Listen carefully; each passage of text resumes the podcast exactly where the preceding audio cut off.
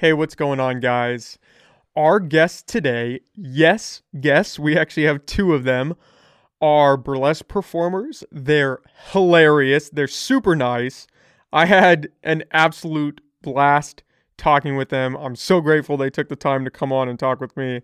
It was a wild, fun, just hilarious podcast. I think you guys will really enjoy. So please give it up for Jezza Belladonna and Lila Vanita.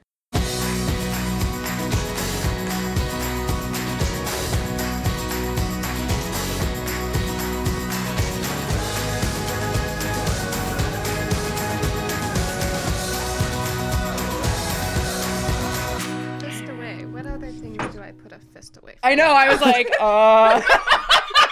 Oh, this is going to be a great podcast. I'm very excited. Huh. We're the worst. Ah, so fancy. All right. Okay. We do what we can here. Try not to make it look like the murder garage, but it definitely looks like a murder garage. Okay, I hate to break it to you. It's a work in progress. We're still getting close. This is definitely, it could be worse. It could be like super creepy, like acrylic paintings. Yes. Yeah, of weird, people that like you abstract murals of just random people or photos, black and white, just black all over the place. Yeah, that would be a little more. I watched a documentary. This is totally off topic. I watched a documentary about this guy who was like the executioner in America for like 20 years. Did you hear about this dude? No. He apparently was a traveling executioner, right? And he did like all of the death row. Sorry, this is the kind of shit I like. No, this is perfect. I'm here for it. He did all of the death row executions in America for like 20 years, and nobody knew this guy's real name. And they would just call him and be like, "Hey, we've got one." He'd be like, "Cool, I'll take the bus. I'll be there on like Tuesday." Oh my God. And it was this really fascinating documentary because this dude's like, "No, I'm fine. I'm absolutely fine." But he did these horrifying acrylic paintings after every single execution. Of the people? No, just just screaming people. And like strange abstracts, and the commentator was like, "Nightmares to get out." Yes, the commentator was like, "He thinks he's fine." Oh my God! Yeah, it was great. So that was sort of what I was expecting in the murder shed. Is where I was going with that. Well, hopefully we're a little bit better than that. Yeah. That's a little creepy. I didn't hear about that. Yeah, sorry. So when you say the murder executioner, you mean the guy pulling the switch? Or? He was the one who pulled the switch. I feel like he was actually the one who would administer the lethal injections, although I'm not remembering that part. Yeah, it was like he just kind of took on the burdens of society. Like he was the one who actually like flipped the switch, or, you know, I'm making these horrifying hand motions right now. And he just like accepted the burdens like of society. He's like, yeah, I'll be the one who shoulders like the actual doing it of death row. Showed up in his art. Yeah. And he never did art except after he killed. Like it was so wild. Oh my God. Yeah, no, I just remember the narrator being like, "He thinks he's fine." Like he's not fine. That reminds me, Van Gogh's the guy that cut off his ear and mailed it to his girlfriend, right? Mailed it to a prostitute he was obsessed with. Oh, yeah, that changes the story a little bit. It goes from sort of romantic to dark, to horrifying and terrible. Okay. Yeah, apparently I've read multiple things on it, and apparently some accounts say she like didn't even know who the fuck he was. Oh, like, that could be a little creepy. You just get a random ear in the mail. Yeah, and her friend being like, "That's that guy that sits there and stares at you." You know, he's just sitting outside her window, like, yeah, she's gonna dig it. I still remember the first time I saw you. That'll always like play in my mind as this like Disney princess moment. Oh yeah. Well, now we got to hear the story. Yeah. Oh, well, I worked at Good Relations, for like 5.5 years, and it was an Arts Alive evening. That's how the best stories start. Arts Alive, and I was organizing the corsets, and I hear the bell, so somebody has walked in the door, and it was a slightly windy evening, which is why the doors were shut, but it also made this perfect Disney princess moment when she walked in, right? So she's wearing this full-length ball gown. She had just come from like a dress rehearsal or like an actual dance performance. I think I had a performance, yeah. So she's in this full-length ball gown. I look around, and the wind just flows her skirts. Oh, man. Picturesque. Who is this bitch? So So it was love at first sight. Absolutely. Yeah, right? You have to. Mm-hmm. Oh, that's funny. I remember that. Yeah. It was huge. Big purple. Yeah. Big gown. Purple gown. Yeah. I mean, we're like this close to having like the singing bluebirds. Like just kind of. Oh, yeah. That would have just been cherry on top. Come on. Yeah. It was next time. So when you say performance, burlesque? No, this is pre-burlesque. This is before. I have a pretty extensive dance background. Just personally, I probably have been dancing in a living room since I was about 3. Okay. Started off young. Yeah, and so I've been just involved in all kinds of dance. I do mostly like swing and ballroom and other styles of dance before burlesque came into the mix. How did you guys find burlesque? Me working at Good Relations. Mm-hmm. So Vava Voom specifically has had a long-standing relationship with Good Relations where they model in the windows. Okay. So it works for Vava Voom because we get to advertise our upcoming shows. Works for Good Relations because people actually get to see the stuff on the people, which is from working there, sometimes it's hard for people to like conceptualize, especially different body types, right? Like it's hard to hold something up and be like, oh, this will look good on me. You know, like, no, I have 2 water buffalo on my chest. Like there's, it may not look good on me. I don't have that problem. So. I could just kind of hold it up and be like, oh, yeah, this might fit. So it like works for both people, right? People who could just walk into a store and grab clothes. I know. Story of every guy ever. Yeah, exactly, right? I know. Your shirts are the same size anywhere you go. Yeah, we don't even have to try it on. We're just like, yeah, that's probably going to fit. We'll be fine. That's my size. Yeah. Pants. Close enough. It's a concept. Shirts. Instead of like 26 hours and 3 fitting. Anyway, so working at Good Relations, I had seen them come in and been like, whoa, what is this? And then I remember one of the former members being like, well, you know, you should probably try out. We do this boot camp. And then how did you find out about it? When I first moved up here, I went to the burlesque festival when it was at the casino at Blue Lake. Mm. And they had signups for the boot camp there. And because I had just like walked around, they have like little vendor booths and whatnot. And they had a sign up booth. And I was like, sure, why not? And we were the same year. Oh, really? Yeah. So we've both been doing it since 2015. Oh, wow. Oh, yeah, so a minute. Yeah, a minute or 2. Yeah, I know. My husband just said the other day, he's like, oh, yeah, you've been doing it for like 6 years. And I was like, well, 5 in a pandemic. Like, yeah, COVID like, doesn't count. I really can't put like the last year under my belt as like legitimate. Oh, sorry. No, you're fine. Like legitimate like burlesque experience. Is the volume too loud? I forgot to ask you guys that. Is everything? Okay. I can turn the volume down if everybody's good. Okay. Yeah. My ears aren't bleeding yet. Okay, well, that's always a good sign. Yeah. I feel like once the blood starts coming, then it's like, okay, maybe we need to change something. So when you guys say boot camp, I'm thinking like hardcore, serious workout. It is. Yeah, we ship out to the Glitter Palace in the sky. No. Oh, snap. I was thinking like Florida, you guys got to go in. You're out there just putting in work. Oh, yeah. Florida, man, runs the burlesque boot camp. No, actually, so that's how Vava Voom does auditions. So different troupes do totally different things. But what Vava Voom does is a 6-week boot camp program.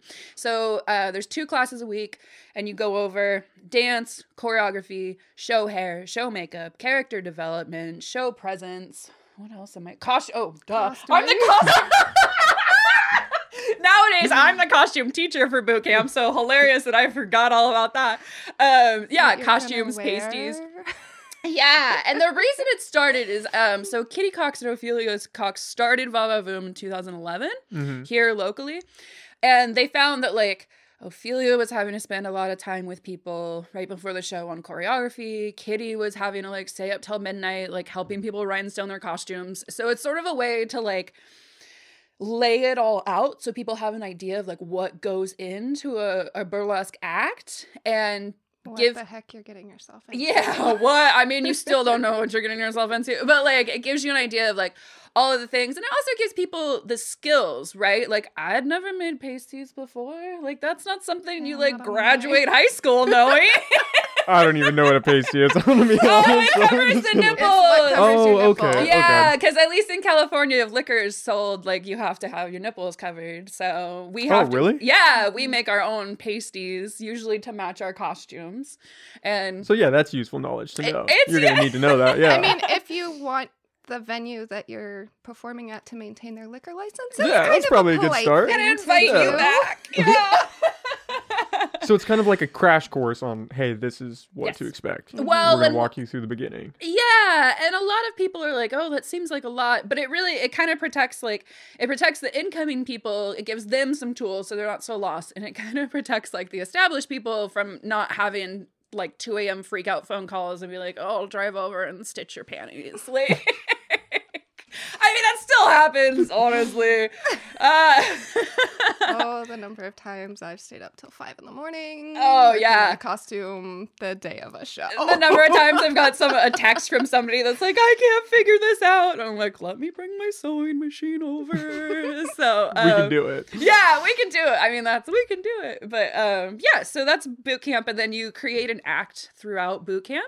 And then you perform it at the end, an audition. And that's how you actually like make it into the troupe, as we usually have 5 judges who grade 1 to 5 in 5 different categories, and then they tabulate. Lila got the highest score out of our year. Whoa, shout out. Oh yeah, she was our superstar. Jezza went first and I went last.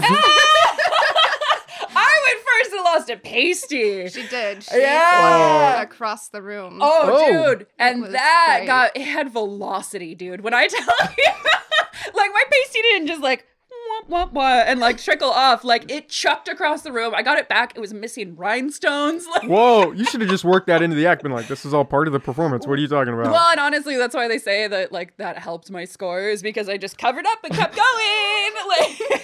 not gonna quit. I'm not gonna freak out. You gotta finish the show. Yeah. I mean, I've seen people freak out in the middle of acts before. I've seen people stop and go, fuck. Like, right on stage. Oh, man. And you're like, I know that feeling, honey. I absolutely know that feeling. So you guys are making your own costumes for the performance? Well, for the most part. A majority, yeah. I mean, like... yeah. There's a lot of, like, you might buy a corset, or you might go find a piece at a thrift store or online, and then you're, like...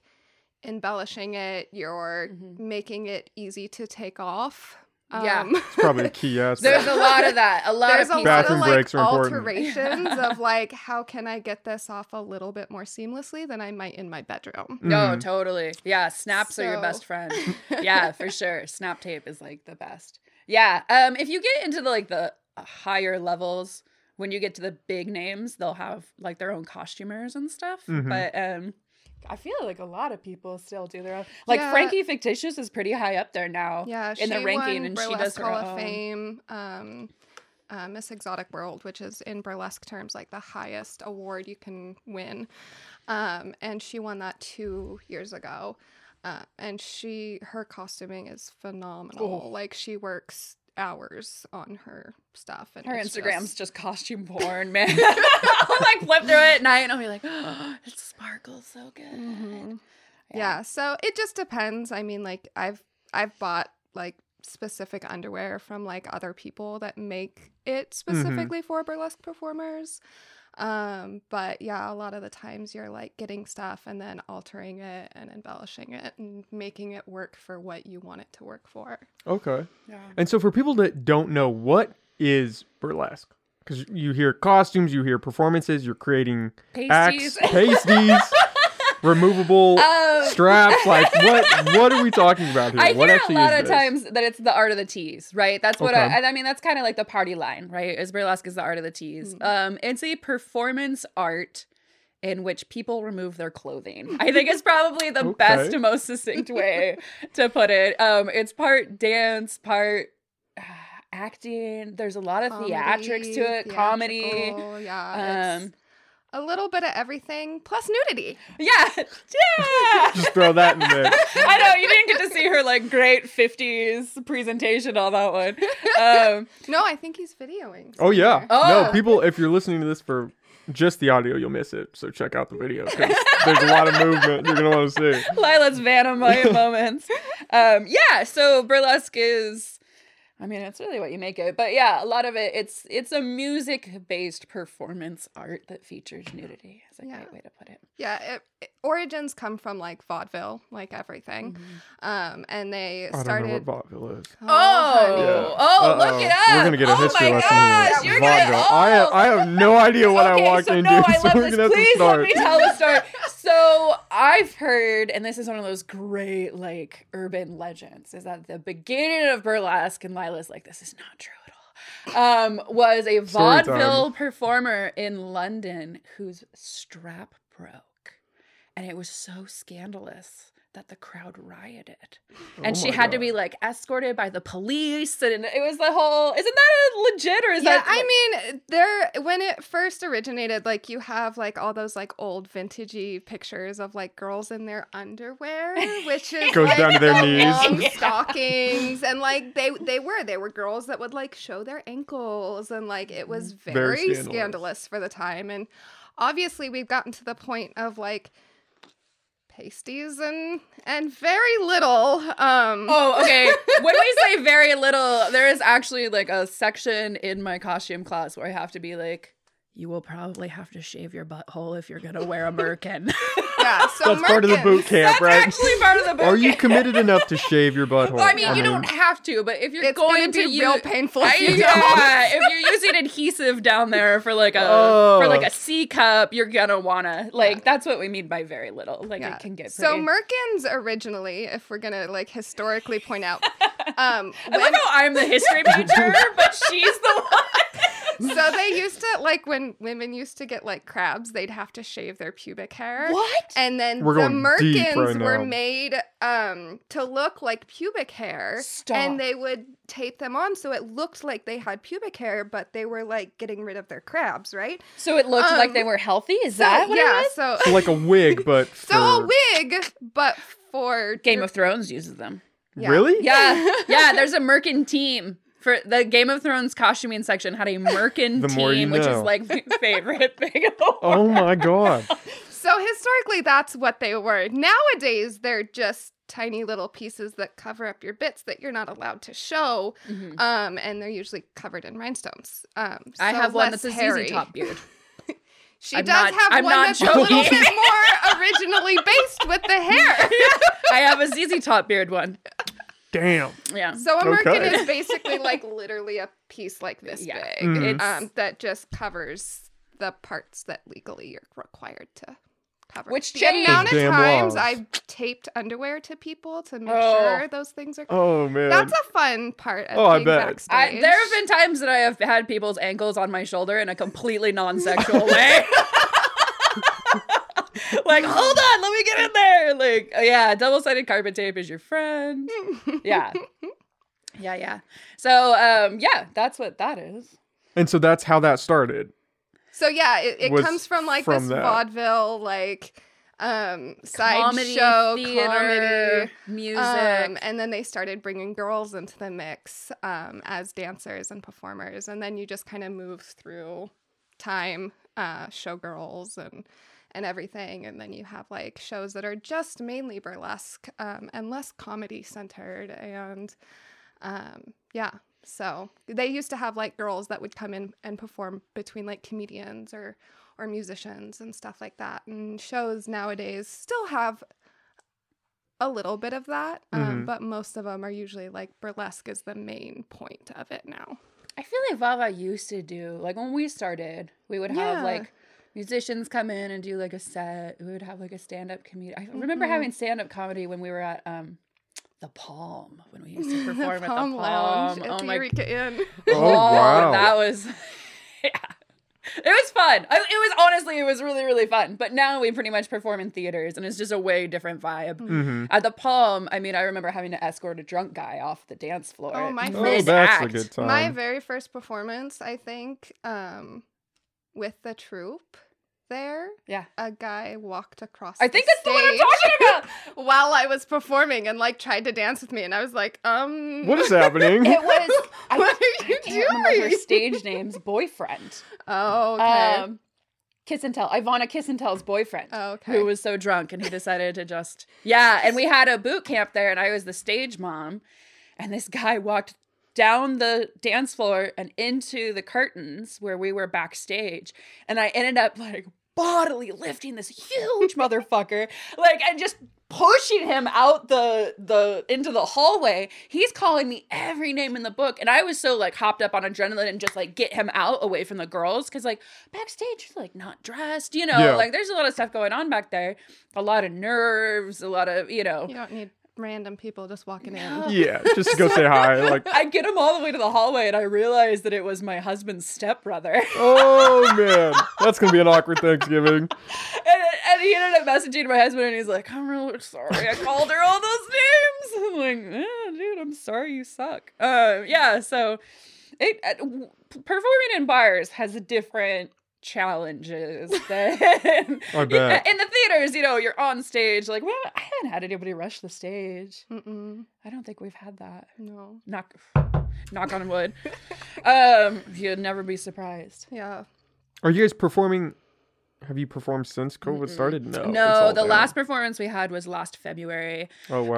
And we usually, that was at NCRT, North Coast Repertory Theater, which, of course, I will plug as a board member. Oh, shout out to...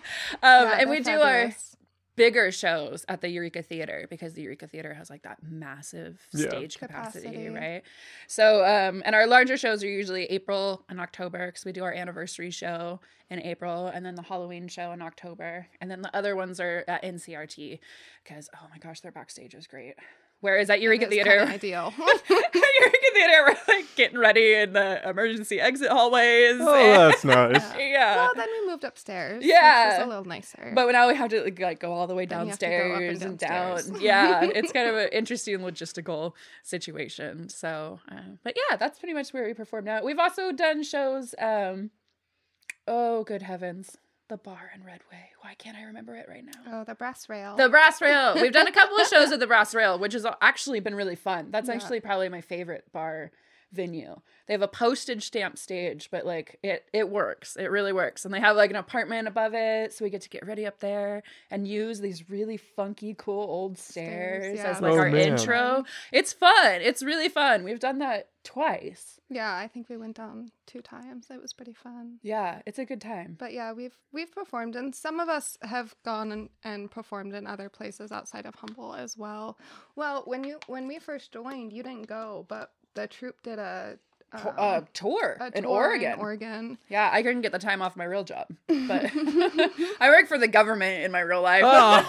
Damn, government's always so boring. In the way. Yeah, always in the way. In finance, too. Ugh. It's so boring. But yeah, so you guys did, 4 different places? I think we went to 3 different places. Yeah. So how many people are in the troupe? It changes all the time. Yeah. Well, and, you know, right now it's such a weird holding pattern because of the pandemic. Yeah. We usually take about 4 or 5 from boot camp. And so I think we really have 13, 14 right now of actual active members. We're probably somewhere around there. But it fluctuates and we're pretty reasonable with people's life things, you know. I didn't really perform when I was pregnant. I emceed. You emceed a few times. I emceed a couple times and performed once. We both have. I think we're the only ones in the troupe that have both performed 8 months pregnant. Now that I think about it, I don't think when Miss Leading was with us, I don't think she performed. Not that far. No. You did your hamburger one, which is hysterical. The hamburger one? She has I have a hamburger 3-foot oh my God. In diameter actual costume. Yeah, it's a cheeseburger. Like a and I God. Strip away the layers to any way you want it by Journey. And it was great. I had this vision for years because I tried to get pregnant for years and years and years. It was a whole thing. And so I had planned out, I need a costume for when I have this big belly, right? And so it's great. And I strip away my bun. I strip away my lettuce. Oh my God. It's fun. She has fries. That is awesome. Yeah, oh my God. You thought of it all. Oh my God. Yeah. Every part of it you gotta think out. Well, and that's what's really cool about burlesque, right? Is that you really can make it your own. Lila does these her dancing is just makes you mad because it's so good, you know, her little turns of the foot and stuff. And she does very instrumental, kind of what you would think of old school, elegant, classy music, right? I definitely fit more into that classic burlesque kind of ideal. We thought we'd pin her in a corner once. We had a 90s show, and so we thought yes, we're finally gonna make her fucking did an instrumental cover of Metallica. so mad about it. But anyway, so like she is a really good example of like classic burlesque. And then like I could barely dance, honestly. Like I'm awkward and gawky. And so I do a lot of like nerdlesque burlesque, okay, or like, you know, stuff that makes you laugh. Like I have a pearl necklace act where I like do silly string all over my neck at the end, kind of a thing. What is the one with all the dildos that you bring out? Oh, What a Girl Wants. Yeah. Yeah. Oh my God. So you really can't, you can just make it whatever you want. Absolutely. No is, at this point, there is like the traditional stuff that people follow. You know, you've got like more dance fans, all that kind of stuff that if you look at like traditional burlesque, you're going to find. And then you have like the nerdlesque where people are doing stuff based on characters from shows and movies. I have a Gaston act. Really? What is your other lady that you come out? She's Esmeralda? In the suit. Well, you have that one too, but the suit one, she's like a spy or something. Oh, Lana from Archer. That one. Yeah, I do it to Danger Zone. There's gorelesque, which is like blood-based, so it's like horrorcore. Okay. Yeah. And usually there's like faux blood everywhere. Yeah, Janae Sequoia does like this really cool Dexter act. Did she do that last February? Where she like cuts up a body. She like made this whole human body out of foam and stuff, and it's all saran wrap. So I mean, on stage she's doing that. Oh my God! I mean, it's literally like anything that you could think of on a stage, while simultaneously taking your clothes off. It can be done. Yeah. Well, that really opens the bar up. Yeah. My Gaston act, I deep throat an antler chair. Yeah, it's I don't know if he was prepared. I don't think he was prepared. I can tell you right now, I was not. I had expectations, but I was like, you know, I don't know where this is gonna go, and this is not where you thought it would go. I would not have guessed this.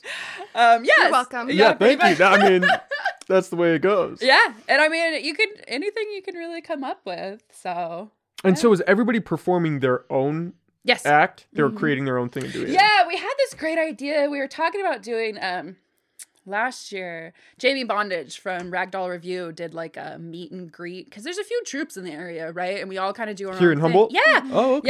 Yeah. Oh, I didn't know that. Four.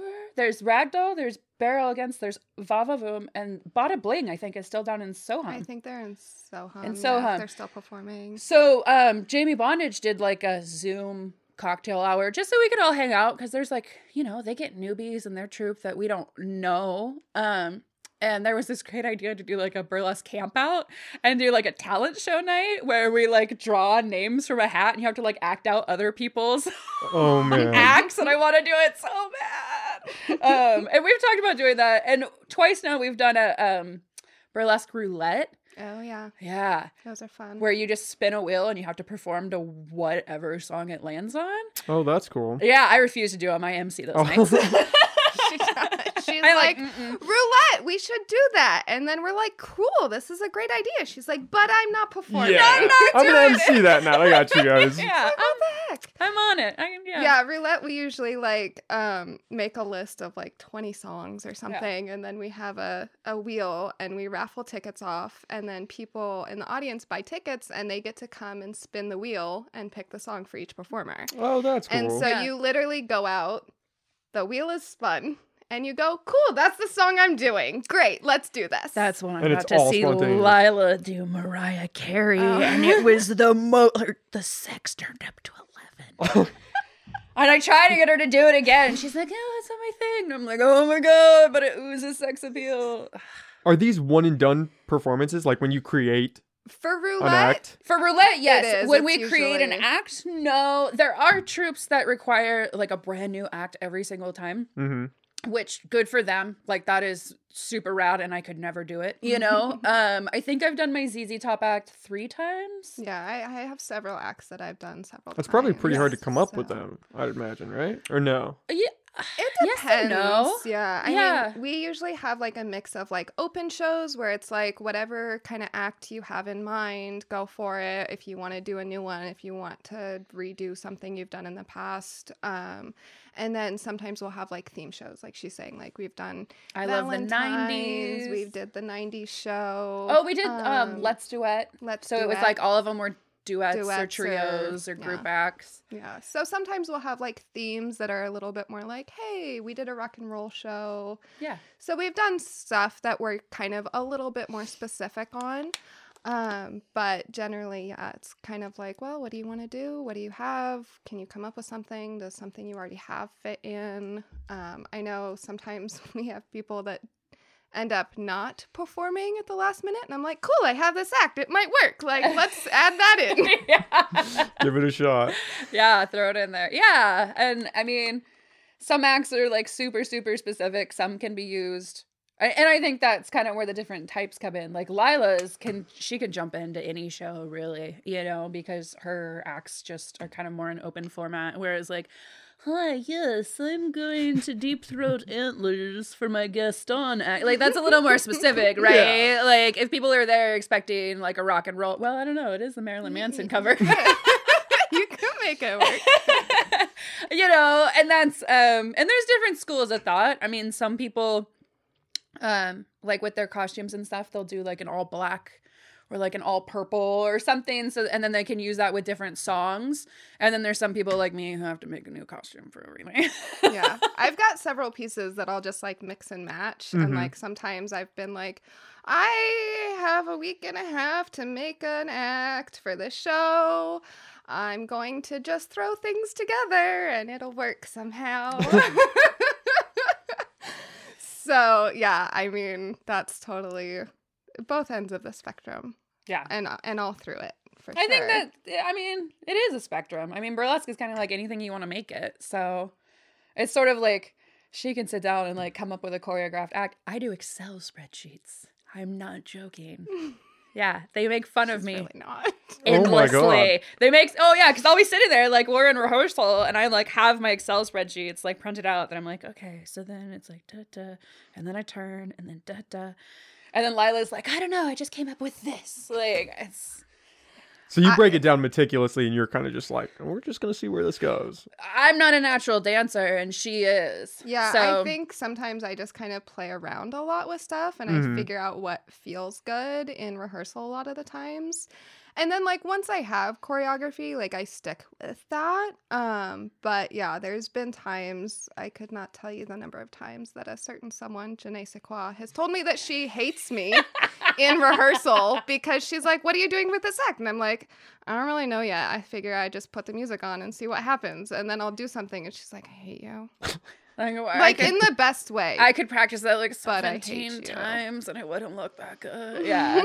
Yeah. Whereas, like, for me, it's really important that I have, like, my hits down. You know, like, different parts of the music hits a certain way, and you want to, like, hit that point. Because otherwise, I'll get up on stage and be like, you know, it just doesn't really come organically for me. So yeah, I think the way I choreograph is I'm like, oh, you know, like I want to take a glove off here, or I want to take this piece off here, and then I'm like, yeah, filler. I'm like, whatever happens is cool. Yeah. And see, when I start choreographing, I have my costume pieces figured out. So if I have 5 costume pieces, I then divide the song into 6 sections, and on my Excel spreadsheet, like.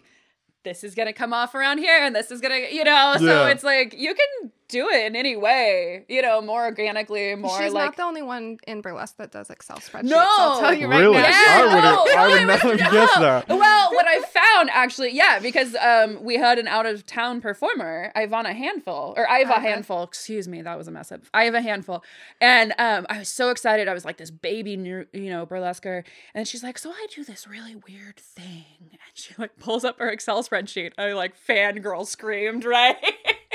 And there's somebody else, I can't remember off the top of my head, who, you know, was doing like a costume class or something and happened to bring up that they do Excel spreadsheets.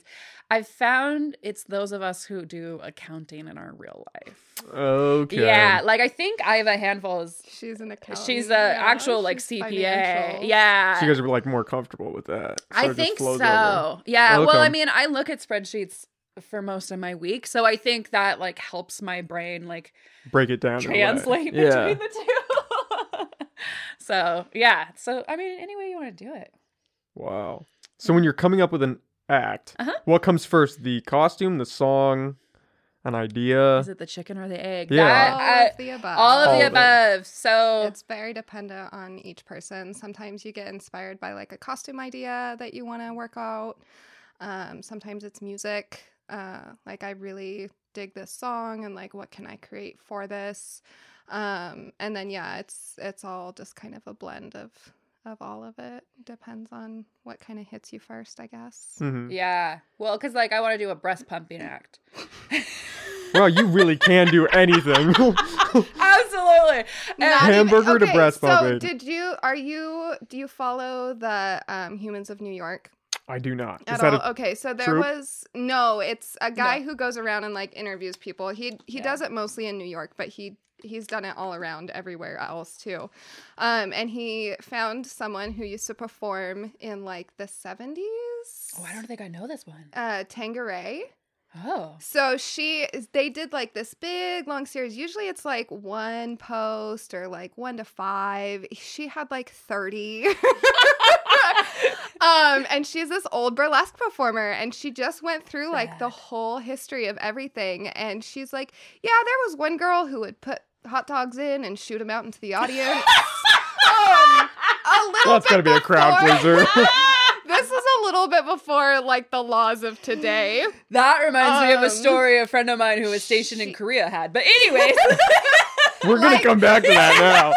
So I guess like guys would just line up at the end of the stage and she would shoot a hot dog out of herself, and they had like a bar with like mustard and ketchup next to it. And they would eat it? Oh my God. So she was like, well, I'm not going to shoot a hot dog out of me. So how do I follow that? You know, like how do I get to be, you know, something special? And I guess she ran into someone at some point that made her pasties where she could shoot chocolate milk out of them. Shut up. Yeah. How creative is that? Though? I know. Like, so cool. Well, and you know, it's so funny. This is one of those hobbies that, like, you know, they tell you, you'll like, what do I use math for?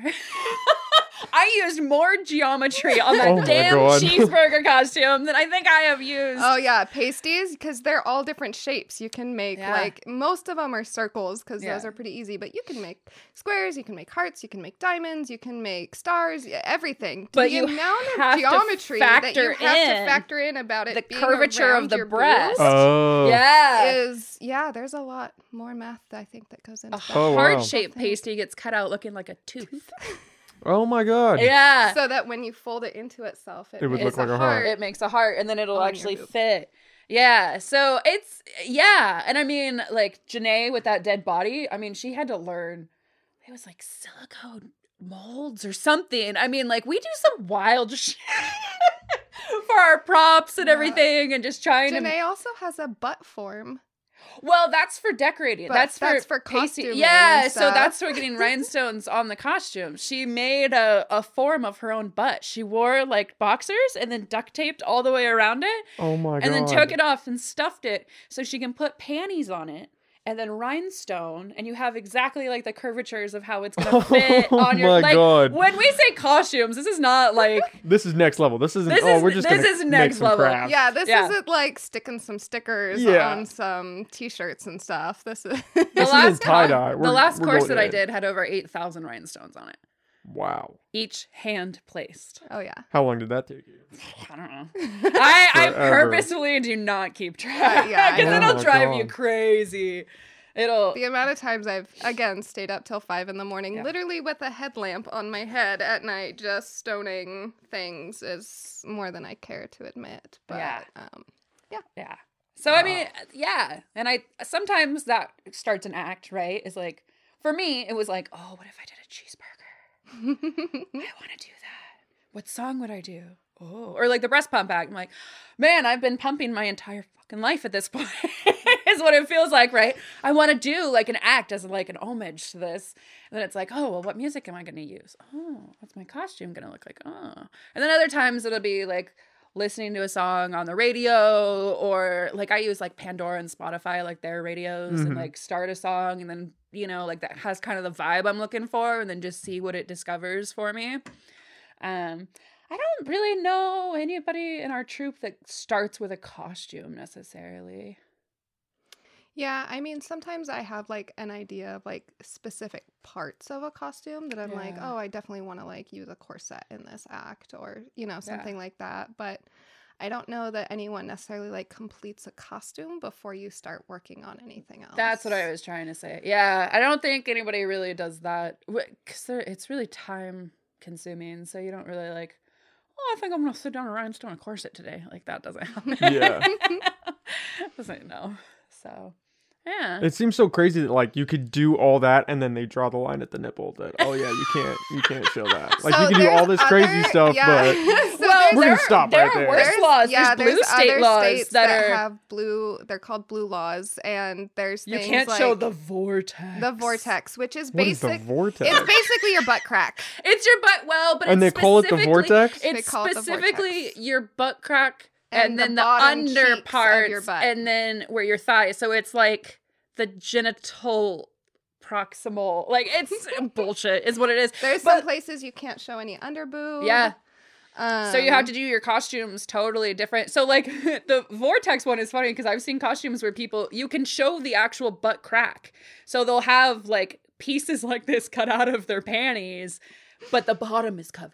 Oh my God. So you can't see the vortex. Or, like, some of them, your whole butt crack has to be covered. Yeah. And so then you have panties that, like, the sides are cut out. Yeah. But there's, like, a strip up the middle. Yeah. So, I mean, people get around it in some pretty creative ways. But, yeah, there's definitely other states. Tennessee. Yeah. So most of the stuff in over Kentucky, in, like, right? The South. Well, in Hawaii, you can't take any clothes off unless you're you can't take clothes off on stage visibly. You have to go behind a curtain and remove pieces and then come back out.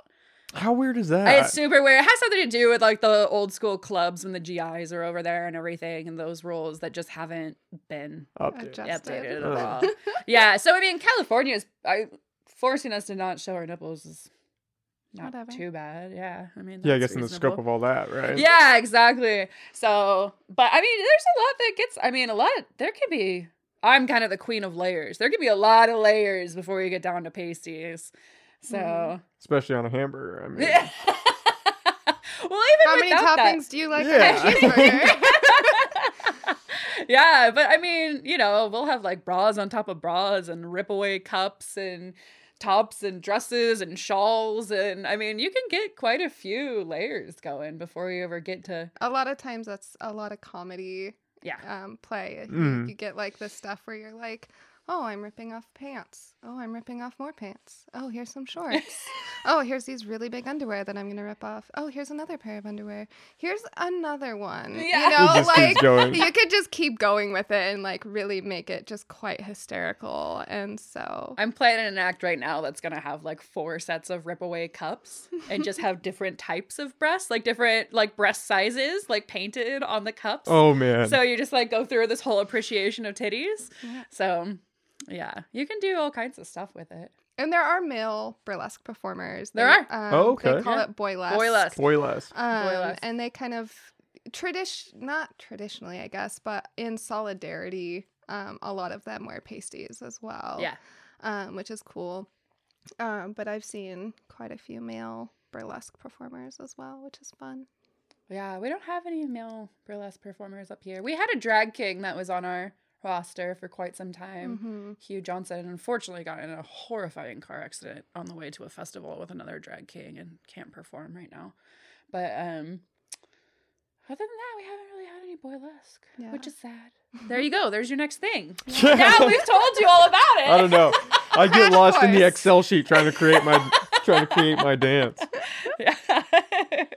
Wow. Just come to boot camp. Yeah. I don't even know if I would make it through boot camp. I didn't know half this. I get lost the first week. I don't feel like we don't have very many people drop halfway through. I think they usually make it to the end. What we have a lot of times is people because you can take boot camp just for funsies, right? You don't have to audition for the troupe. You can do it, like, because there's a huge element of, like, self-empowerment and body positivity that goes with burlesque. And so we'll have people and they're like, I don't want to audition. Like, I just want to, like, feel a little more self-confident, you know, maybe get some moves for the bedroom kind of a thing. Fuck, they're the most wild ones at audition time. Just going crazy. They get super into it. Yeah, we usually ask, like, when we do our boot camp, usually it's every year. we will ask, like, how many of you are planning on doing this to audition? And then how many of you are just doing it for the heck of it, just to see what it is?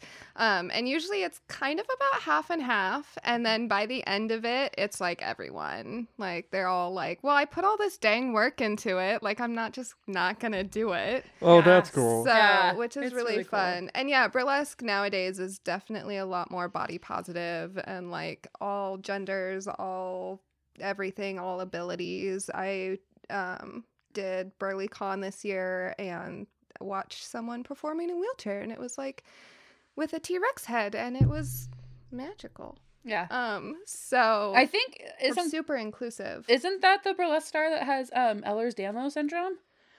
It wasn't her. Oh, okay. It was someone else. But yeah, there's a lot of people that perform with wheelchairs or like other aids for movement and stuff like that. So, they're like differently able. Super inclusive nowadays. Previously, not so much. And I mean, it's still like you have a hard time, you know, with anything. Like I have a chronic illness. I have a Chiari malformation. My skull or my brain is coming out of my skull. It's like a whole thing. And so like sometimes I can't perform. I like how you just brushed over that. Even my brain's coming out of my skull. It's not, you know, normal shit. It's like that's a thing. Life. And I mean, sometimes people will make like shitty comments like, oh yeah, you had a headache, so you couldn't come to rehearsal. And I'm like, no. Mm-hmm. But I think in general, like it is definitely going in the direction of like, it's just celebrating bodies and celebrating movement art and yeah, the performing art. I mean, I got into it for the body positivity aspect, honestly. That was really, I'd gained some weight and I just wasn't really feeling foxy because I'd spent years as the trophy girl out at the racetrack. Oh, Redwood Acres Raceway. Oh yeah, those are checkered flags tattooed on my leg. You should have just thrown in a little like. Oh, come on. Excuse me. Dun-dun, for the viewer. Yeah, now everybody has to go watch the video of this. Yeah, pull down my stocking. Yeah, and I mean, that was just a nightmare of like fake tan and anorexia. Like, I mean, it was like a terrible thing. And it had been about like 3 years and I had put on some weight, but I missed that performative aspect, right? I missed that like rock star mode, I called it. Like I used to call it that with my friends, like, oh yeah, I just put on rock star mode and all of a sudden it's like, ta-da. And burlesque really kind of spoke to me in that way because like when Jezza is on stage, she doesn't give a fuck about some extra yummy in her tummy, you know? Like it's just these big titties having fun. Yeah, kind of fun. You know, and so it's just time. Yeah. I think there's a few pictures of us motorboating each other throughout the years. It's kind of our jam. But yeah, I mean, you kind of get to own different aspects of your personality and who you are when you're in that stage persona. Like I came in here and I'm like, well, this is really like, you know, diet Lila, diet Jezza, you know, because it's like we're kind of done up, but not. I mean, full showtime's effect. Like hair and makeup and. Yeah, it's a lot. So I kiss people and they leave with glitter. So remember the bachelorette party that came in and like made out with me at the end of the show? They all just lined up. Which and I time? Kissed all. Okay. Yeah, Is that the one I gave a lap dance to? And I was like 6 months pregnant.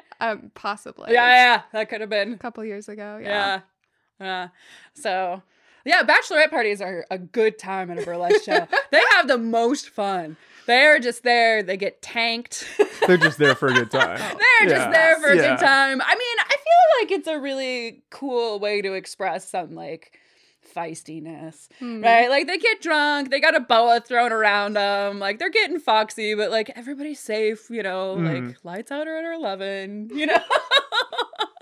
Like, it's not quite as raucous as, like, The Hangover. Yeah. Nobody has a tiger in their bathroom. Yeah. Nobody's passing out on the roof of the building. There might be a tiger on stage. Oh God. Yeah. I just remembered I wanted to do a Tiger King act. Oh, that would be funny. Oh, I feel like somebody's done it. That's the other thing in burlesque. You have to be really, really careful that you don't do something somebody else has already done. Mm-hmm. They probably get mad at that, right? Well, yeah. And I mean, and there's certain things like there's songs that Everyone does. Everyone uses, mm-hmm. right? Like, you're always going to find some other performer that has used that song. But, like, make sure your costume isn't the same. Make sure your choreography isn't the same. Like, make sure your concept around that song is not the same as someone else's. But, yeah, I mean, how many nun acts have I seen? How many, you know, how many... Cyanide Sins is still my favorite, though. Well, she's one of our, like, sister troupe in Santa Cruz. We have kind of like a sister cities thing with them. Yeah, she deep throats across. I mean, it's kind of nice. Oh, man. You know, like you do. They count how many people leave during her act. It's quite comical. She's fantastic. But yeah, I mean, there's always going to be stuff that is similar. You just don't want to like pull exact off of someone. You don't want to bite somebody's act. And like, I think locally we try and like keep a pretty good eye on like what people are doing performance wise so that we're not using the same songs or, you know, doing something that's too similar to someone that local. I mean, as much as we can. Yeah. And so. Well, like we really want to do a Disney show, like when we can do live performances again, whenever that is. And Ragdoll Review did one like 2 years ago. But it's kind of like Disney's a big theme, right? And so we talked to Jamie Bondage, who's the leader of that troupe, and we're just like, well, why don't you guys just come perform with us? You know, so there's ways around it too. You could just like reach out, what do they say? Like reach out across the aisle or whatever and just like be inclusive and make sure you're not. Because there are some people that'll like rip off acts. I remember a few years ago when there were a bunch of people who were at, was it Beehoff in Vegas? Oh yeah, there's... And people, that, and like people were like blowing up one of our troupe members' phones because someone was performing an act that was like exactly hers, like costume, song, choreography. But this other person had taken it to a big stage in like the big city, you know, like Little City Mouse or whatever. And that was rough. Like that one was really rough because it was like she had clearly watched this YouTube video of this person's performance and then like added some more rhinestones and taken it to compete, which is... Oh, that's not cool. It's just disrespectful, right? You know? So you try to avoid overt stuff like that. But sometimes you're going to fuck up. There's somebody else who does a cheeseburger act, you know? And then it was like mine was 3/4 of the way constructed and I messaged her and I'm like, oh... What song do you use? And somebody I mean, like, this is going to sound weird. Our cheeseburger burlesque concepts are totally different. Like, the way we, like, I don't think she even removes layers, you know, like, it's a totally different vibe, a totally different way of doing things. And so, like, that's okay, you know, and that's going to happen. Like I said, mine was 3/4 of the way constructed and I had searched, you know, like, cheeseburger burlesque. A lot of research. And like nothing had popped up, you know? So like sometimes shit happens and it does totally. But in general, you want to be like mindful and respectful because it's work. Acts take hours and hours between constructing the costumes and figuring out your choreography and rehearsing. And more rehearsing. And more rehearsing to, you know, performance time. It's an exhausting hobby, really. Yeah, the hours that you put into things before you're like 3 to 5 minutes on stage. Yeah, that's great. Yeah. It's my favorite thing. Yeah, totally. What's your favorite part? If you had to pick one. Huh. That's funny. I know. It changes from day to day. For instance, I like... You know, this just came up because we were talking about possibly doing like a virtual show, right? And like doing like over Zoom. Yeah, or like recording acts and then like downloading the video. You know, we're just trying to figure out what we can possibly do. And for me, I was thinking about it and I'm like, I don't even know if I want, like you guys can, and that's totally rad, but like for me, performing is so much about the interaction with the audience. It's a different feel when they're not there. It just gets weird. And so I don't know if like for me, if that would be like a true burlesque experience for myself. Like it absolutely is for other people, you know, but like for me, I don't know if I would even get any gratification out of it. So it's like do like what they do in football, just put like cardboard cutouts. Oh God, don't do that. That is so weird. Screaming, you know, just on like pre-recorded track. And hollering. In the background. That's what they do in football. incredible. It oh my, legit. Like they have so a whole weird. Crowd. You know what's so fucked up is I could totally do that because I Excel spreadsheet down to the minute when my stuff would come out. I could totally make like a laugh track. We could friends it, like a friends set. You anyways, do this. No, I'm not. That's terrible. But yeah, so I don't know. I think, you know, like I would say my favorite part is this or that or whatever. Like, but probably the audience interaction. Mm. It probably goes like audience interaction, having a creative outlet. Because I think that's for a lot of us. Like, this is our creative outlet. Like, this is where we take our crafting and our creativity and our musicality and everything. We make this thing come alive for minutes. Minutes of glory. Yeah. The camaraderie is really good. I mean, that's hard to keep up in a pandemic, but I mean, we call each other glitter family, you know, that's pretty cool about it. I don't know. Like, favorites is hard to pick. Mm-hmm. What would you say? I don't know. Yeah, totally. Yeah, that sums it up. I'm just going to go with that answer. I don't even know that I could pick like one thing out. I think if I could pick one thing out of it, I would just do that one thing. I wouldn't do burlesque. Mm-hmm. Like, that's a combination of everything. You know, like if it was just the costuming, like I would just go and make costumes for, you know, some other reason. Or if it was just the dancing, like I have that previously already. So it's hard to be like, oh, this is my like favorite part of burlesque. It's like, every part of burlesque makes it burlesque. And without all of it, like it's not burlesque. It's just costuming, or it's just dancing, or it's just being funny on, you know, like, so I think to like pick one thing out of it takes away from what burlesque is for me. It's magic, man. It's a whole it sounds incredible. Like usually after shows I'm like up until like 3 a.m. Our shows end at 10. Yeah. 10, 11.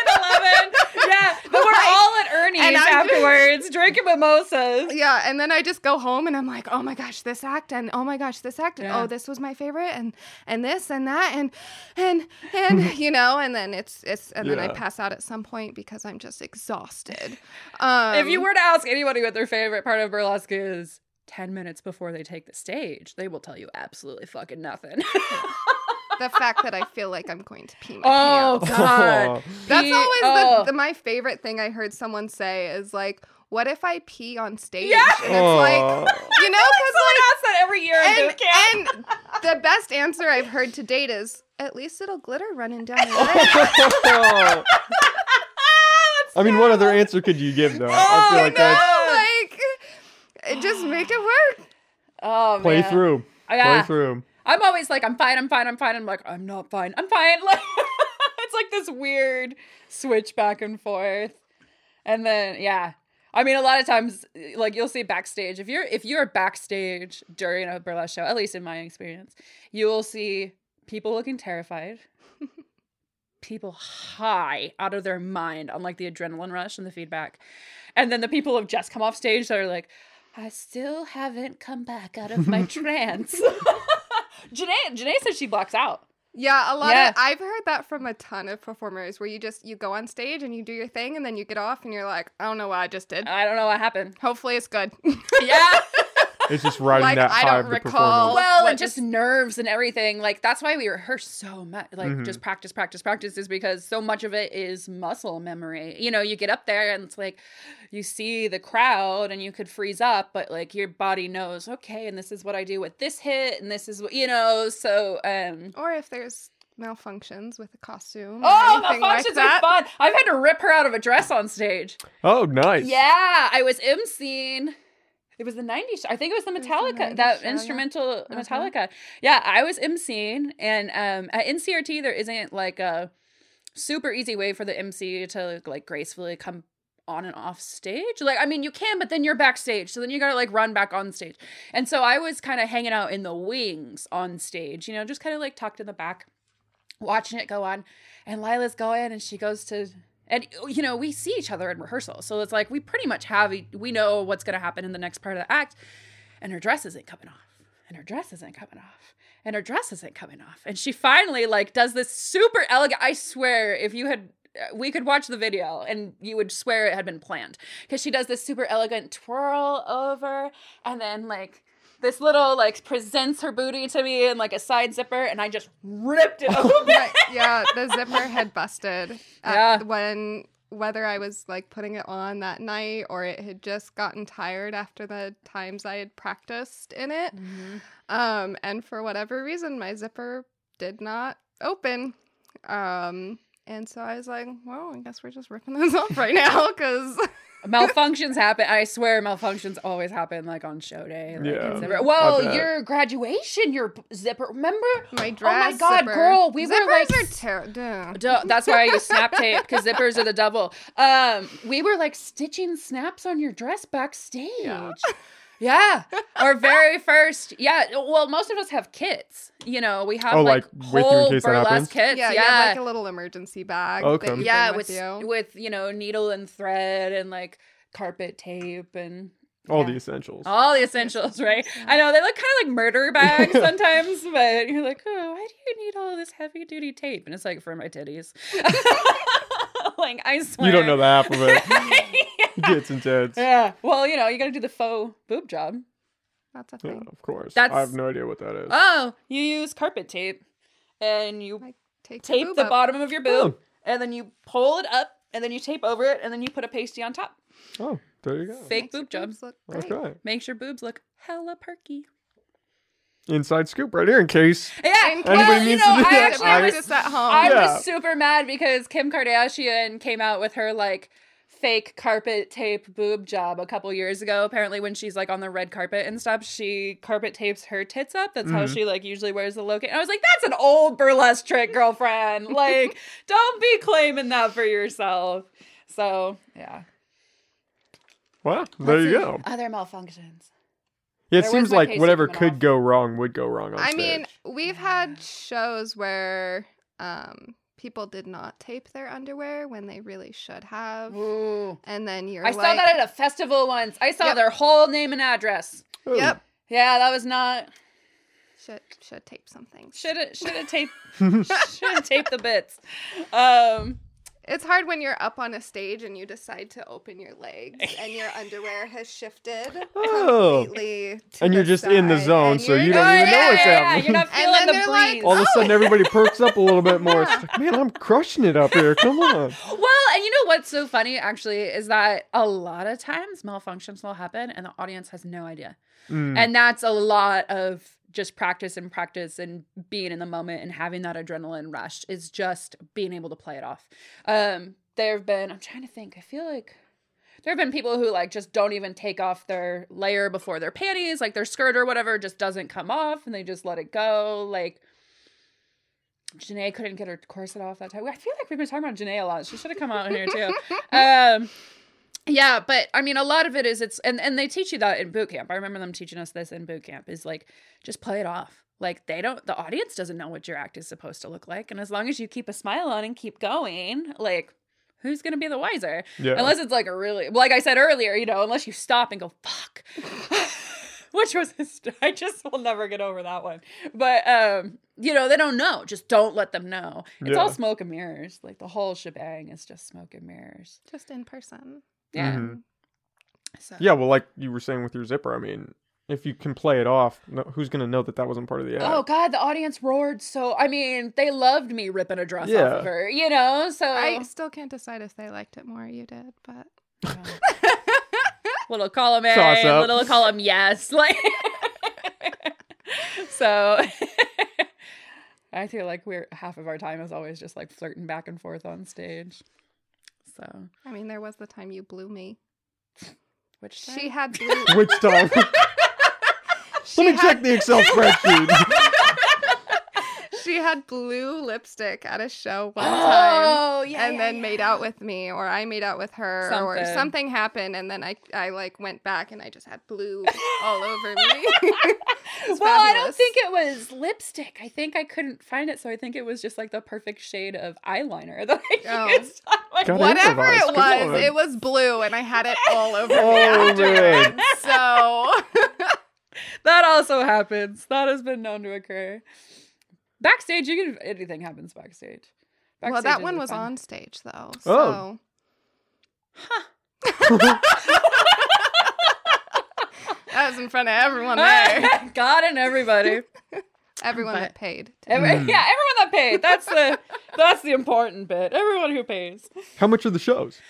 It depends on the venue, because like we charge a little bit more in CRT because there's limited seating, and it's like right there, next to the stage. Right, you're very close to the stage. But oh wow, as the treasurer, this should come out of my mouth really easy. I think it's $20 at NCRT for general admission, and then it's $12 at Eureka Theater because it is so spread out. You're pretty far from the stage, so we don't charge as much.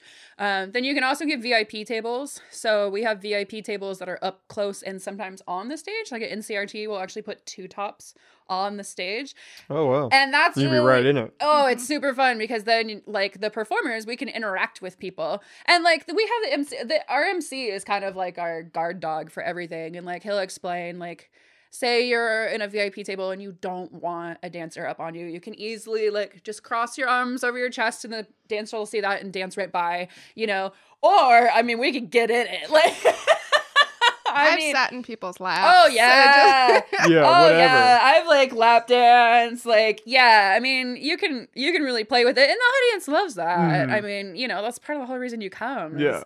I mean, because we've done group acts where, like, we come down the aisles and play with people on either side and just make it really interactive and fun. It's not as sterile as, like, a typical theater production where it's, like, everybody's out there and you're back here. Yeah. There's quite a few, you know, like single acts or group acts where a lot of people will go out into the audience and interact with people out there as awesome. Well. So yeah. The number of times I've like chucked gloves into people's faces. I mean, shot hot dogs out across the crowd. Yeah, I haven't hit the hot dog spot yet, but that would have been a sight to see. Could you imagine? And in the 70s doing that? That's incredible. So back then, they were doing some, like, simulated sex acts on stage. I mean, it got to that point. Well, and it's dialed back a little bit. Yeah. So it was crazier back then than it is now. Well, I think it's more differentiated. I feel like, a lot of more, like, performative porn kind of and burlesque sort of blended into each other. And they're pretty separate now. You know, like, one thing we always tell boot campers is, like, don't for a second think that you're not a stripper. Like, you are absolutely a stripper. Do not. Because people come in with, like, some sort of, like, shitty attitude, right? Like, oh, no, we do burlesque. We're not strippers. And it's like... oh, like a superiority thing. Right. Totally. Okay. And we're like... you are taking your clothes off for money. Yeah. Might not be as much money, but... Well, and that's what I tell them is I'm like, look, if you're working in a strip club, like, you will spend $50 on a costume and you will come home with $500 in tips. When you're doing burlesque, you will spend $500 on a costume and you will come home with $50 in tips. And that's the only difference between the two. Because I guess, I don't know, I haven't been in Tip Top in years. That's really depressing.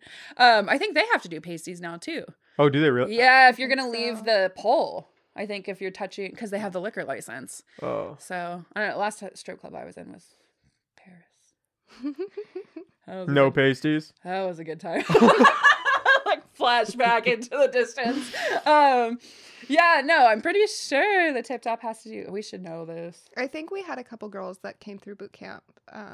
Who were dancers. The last time, and they said they did pasties there too. Yeah, okay, I do actually remember that now. So, yeah. Well, I feel like for the 70s, too, it's almost like you're pushing the boundary to see how far you can go.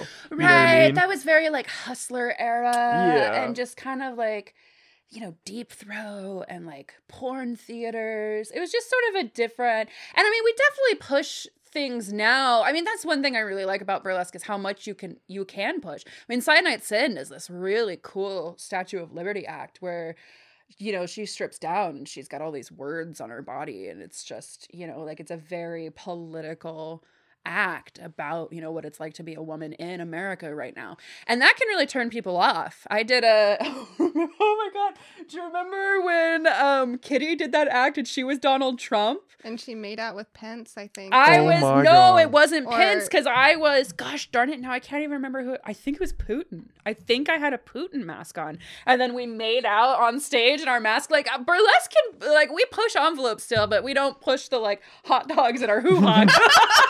It's a different kind. It's a different kind of envelope we're pushing nowadays. Yeah. I mean, it's a great space to say things, whatever you want those to say. If you just want those things to be like classy music and sparkles, that's super rad. If you want, like, I'm revamping my Esmeralda act, because I did act Esmeralda in Disney, and I'm actually Romani. And so for a long time, I was like, oh, yeah, I'm going to take, you know, people's, like, stereotype of my people and turn it around. Nobody fucking picks that up. They just see me, like, dry humping a blow-up sheep.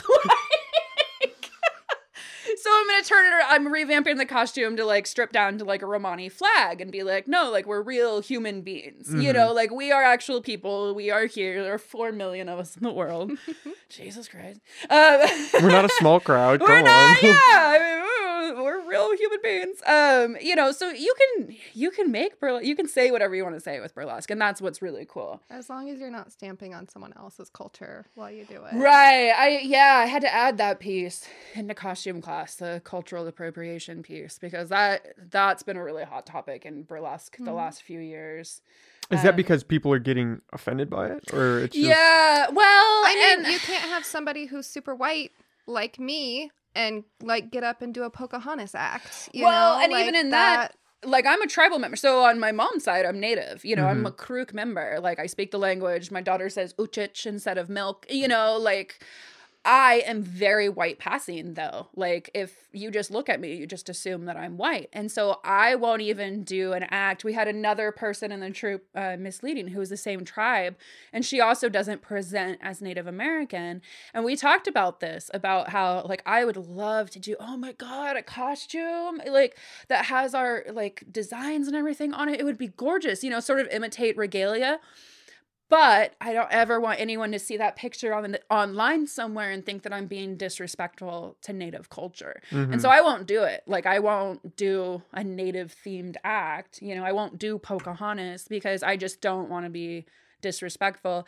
And some people, I mean, think about humor in general, right? Like, lowbrow humor can be really discriminatory and offensive. You know, like, somebody went to a festival and won an award as a white person doing the maid from Family Guy, did that act as like a joke on Hispanics being maids and won an award, if I remember correctly. I don't remember if they won, but I know that they got called the heck out afterwards. But like after they'd already performed it. And so like that's something you really have to look out for. And that's something that I bring up in costume class is just basically like, if there's something you want to rip off from another culture, like, I guarantee you are more creative than that. Like, you know, like, whatever you have in your mind, like, if that's low-hanging fruit, don't do it, you know? Yeah. And that's really becoming more, and it's kind of, we've run into problems. I know somebody kind of wanted to do a voodoo act as a person who does not belong to a culture who practices voodoo and kind of had an attitude about being told no. Because we tell people, no, you know, we have to see our acts beforehand and go over them. We had somebody who wanted to incorporate a Confederate flag in their act, not in support. She actually wanted to rip it off and stomp on it, you know, but even just that imagery, like, just not into it. Mm-hmm. So that's true. Like, you can kind of say whatever you want to say, but ... Yeah, it's got to be hard because there's almost that censorship today. And like in some instances, it's good because you don't want to just piss people off just to piss people off, right? Totally. But then, like, you don't want it to go too far where it's like, okay, well, how do I, like, can't express this way that I'm feeling because somebody's going to get offended and then it's just going to blow up online. And it's like walking that weird line. I mean, you can offend people in ways that are not, I'm taking your culture and just like... Oh, I mean, there's lots of people who are super offended by Sin deep-throating across. Like... Yeah, I can see that. That's really offensive. The Trump makeout. There was a whole group that were like... On a VIP table, front row. They were a bunch of dudes from McKinleyville. And they were not happy. Yeah, they were not. But so there is some of that. Like, I don't think I've gone to a burlesque show and not seen something salacious. Not necessarily political, but, you know, something that kind of bends norms. And that's part of the art, you know. That's part of the... Like, I mean, even, like, that Dexter act we were talking about, like, I'm sure there were people who came to a February show, assuming it would be Valentine's Day, and did not expect to see her... What a wake-up call. ...chopping a body into pieces and throwing the pieces into buckets. So, yeah. But I don't know. I feel like people in general are just a little more conscious anyways. I mean, you don't want to gatekeep or, like, stifle people's creativity, but there's some things that you're just like, no, like, the audience didn't consent to seeing that. Let's not. And that's a big thing. You know, consent isn't just sexy. It's mandatory. You know, we got to keep in mind, like, we're all trying to exist and enjoy things. Yeah. So, yeah. Yeah, I mean, and then the other thing we have to take into consideration is, like, venue stipulations. Like, what is the venue asking us not to use? There's some venues that are like, hey, can we, like, not dump glitter all over the place? Or could we not, like, make a big mess out of stuff? And so you have to be, like, aware of that as well. You know, there's some venues where I think we had someone that was like, I want to spray something all over the place. And it's like, great, we can do it at this venue, but you can't do it at this one. Yeah. You know, like, so just being really conscious about, like, rules of the place that you're performing as well. Mm-hmm. So, like, you never want to surprise the props person with a mess. Like, well, and even just for the flow of the show, right? Like, if you know about it, you can, like, a producer can plan it and be like, okay, well, this person is going to paint their butt in foam or shaving cream. I'm gonna sit on a cake. Yeah, right? Which has happened. Yeah, no, we had somebody do that. So you put that act, like, right before intermission, right? So that there's time to clean it up. There's time to clean it up. The audience isn't sitting there sobering up while you mop the floor. Why is there cake everywhere? Yeah. Yeah, so... Yeah, the amount of acts I've seen with cake sitting. It's up there? Yeah. Okay. I've seen quite a few people just stuff their butt on a cake. It's God, there's fabulous. A market for that. They're not.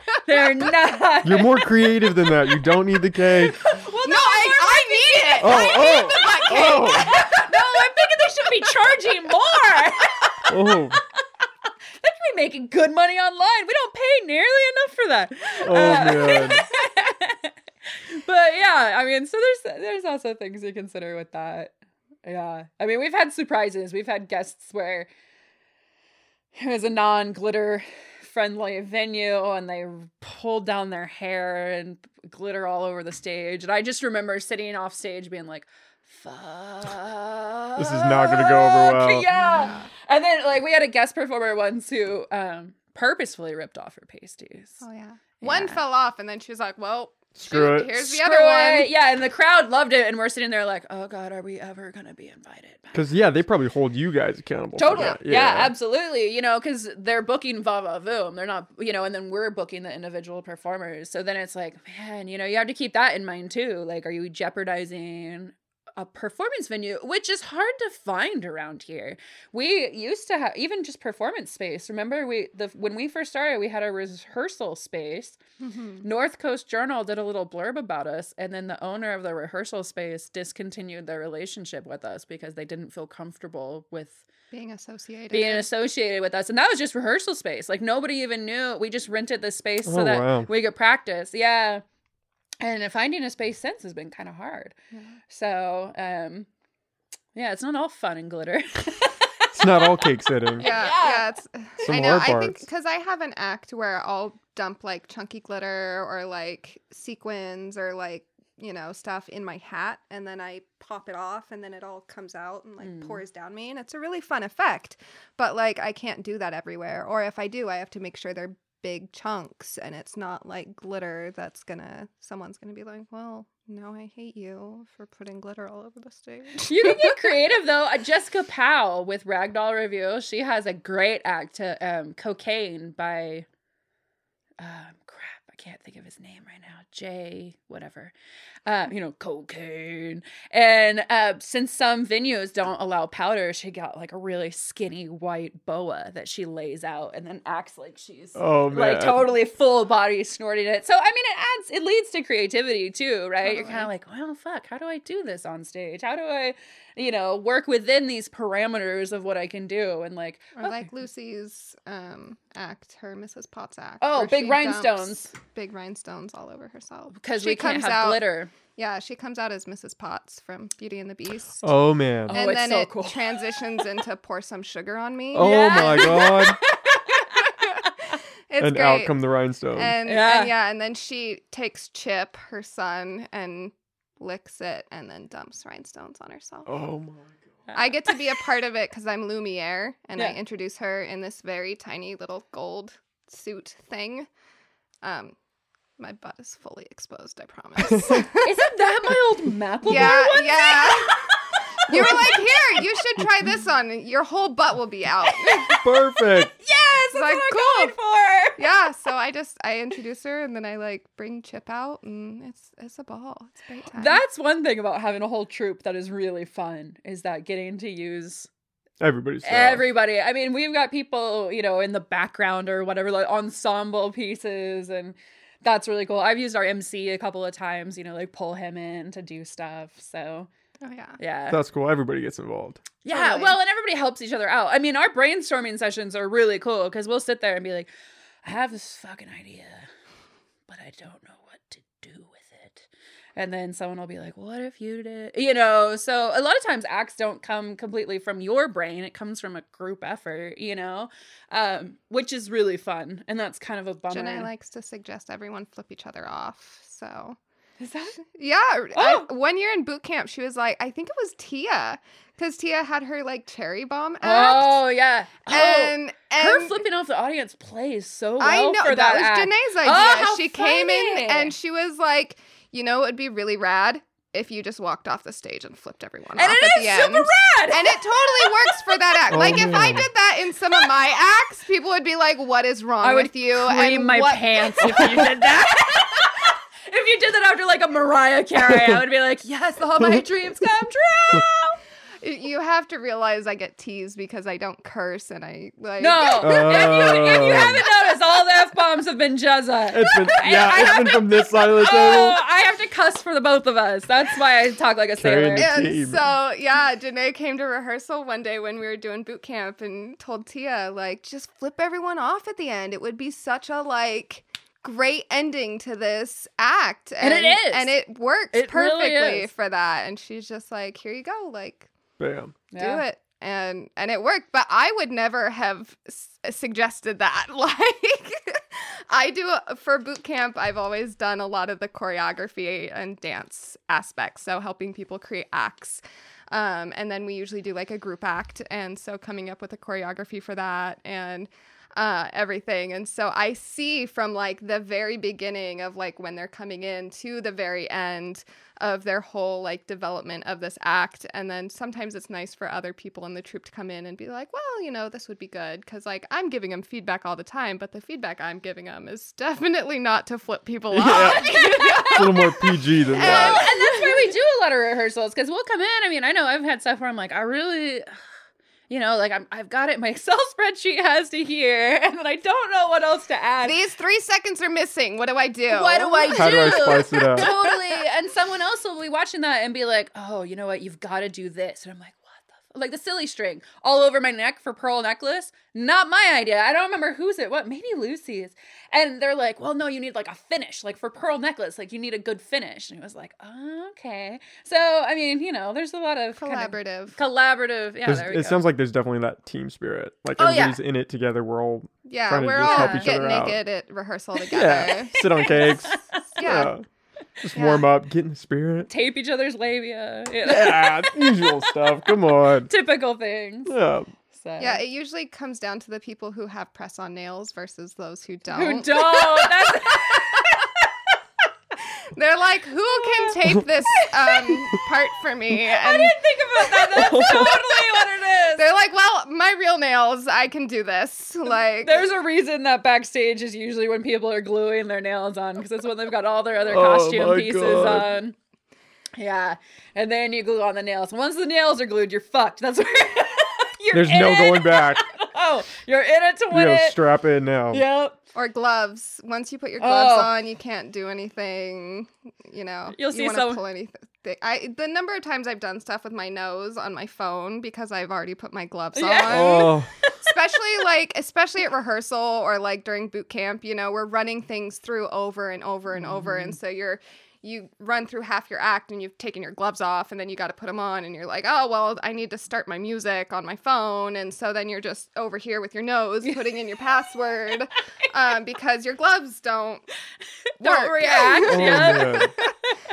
So, you know, just things like that that people would not know otherwise unless they were there. Like, what is this girl doing? This right. Well, that's a really good way to not get invited back if you're like a guest performer or something, if you're shitty backstage, because backstage you've got to just like, you just turn to the next person, you're like, can you adjust my asshole right now? I just need a little help. I can't see back there. I just want to, do you have a guess of what that might be? What? An asshole? An asshole? Asshole.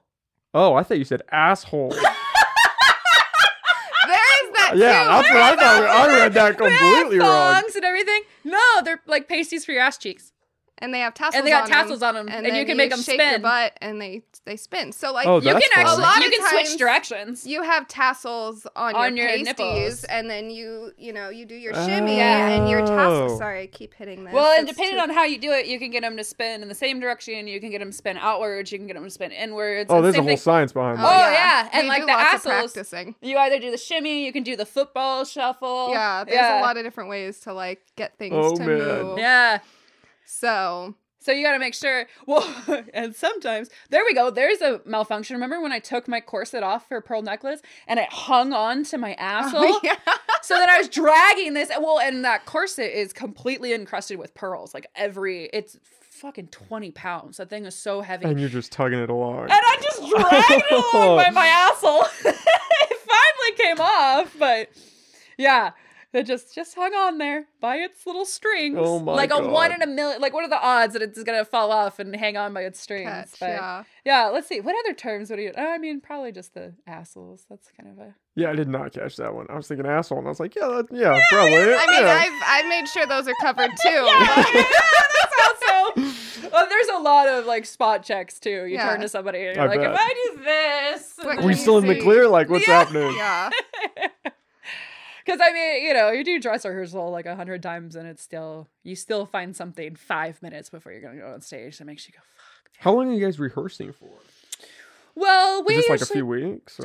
Well, we usually have two. So we do bi-monthly shows. Okay. So there's 2 months between. So we do the even numbered months. Ragdoll and Arcata does odd number months. So that works really well, right? Oh, that's cool. Yeah. And so at least between the two of us, the other troops, I'm not really sure what their system is, but they have them kind of interspersed. But we do it the even months and Ragdoll does odd months. And so we have like 2 months between shows. I'd say we really only start hitting rehearsal about 5 or 6 weeks out. Like there, it's very rare that like we have a show on Saturday and people want to show up Tuesday or Monday, Wednesday or whatever. Yeah, for our troupe specifically, we kind of have some deadlines on like, okay, like we need to see your act. That way for like our producer, most times pointing to myself right now. I used to do it a lot with Ophelia and then she took a break. And so, like I need to know to make some kind of flow for the show, right? Like I'm not gonna put 2 super high energy acts next to each other. Yeah, and there's then a science do 3 to it. Slow ones, So like you want to have this kind of like ebb and flow of acts. I also don't want to put like 5 people that are wearing blue, back to back.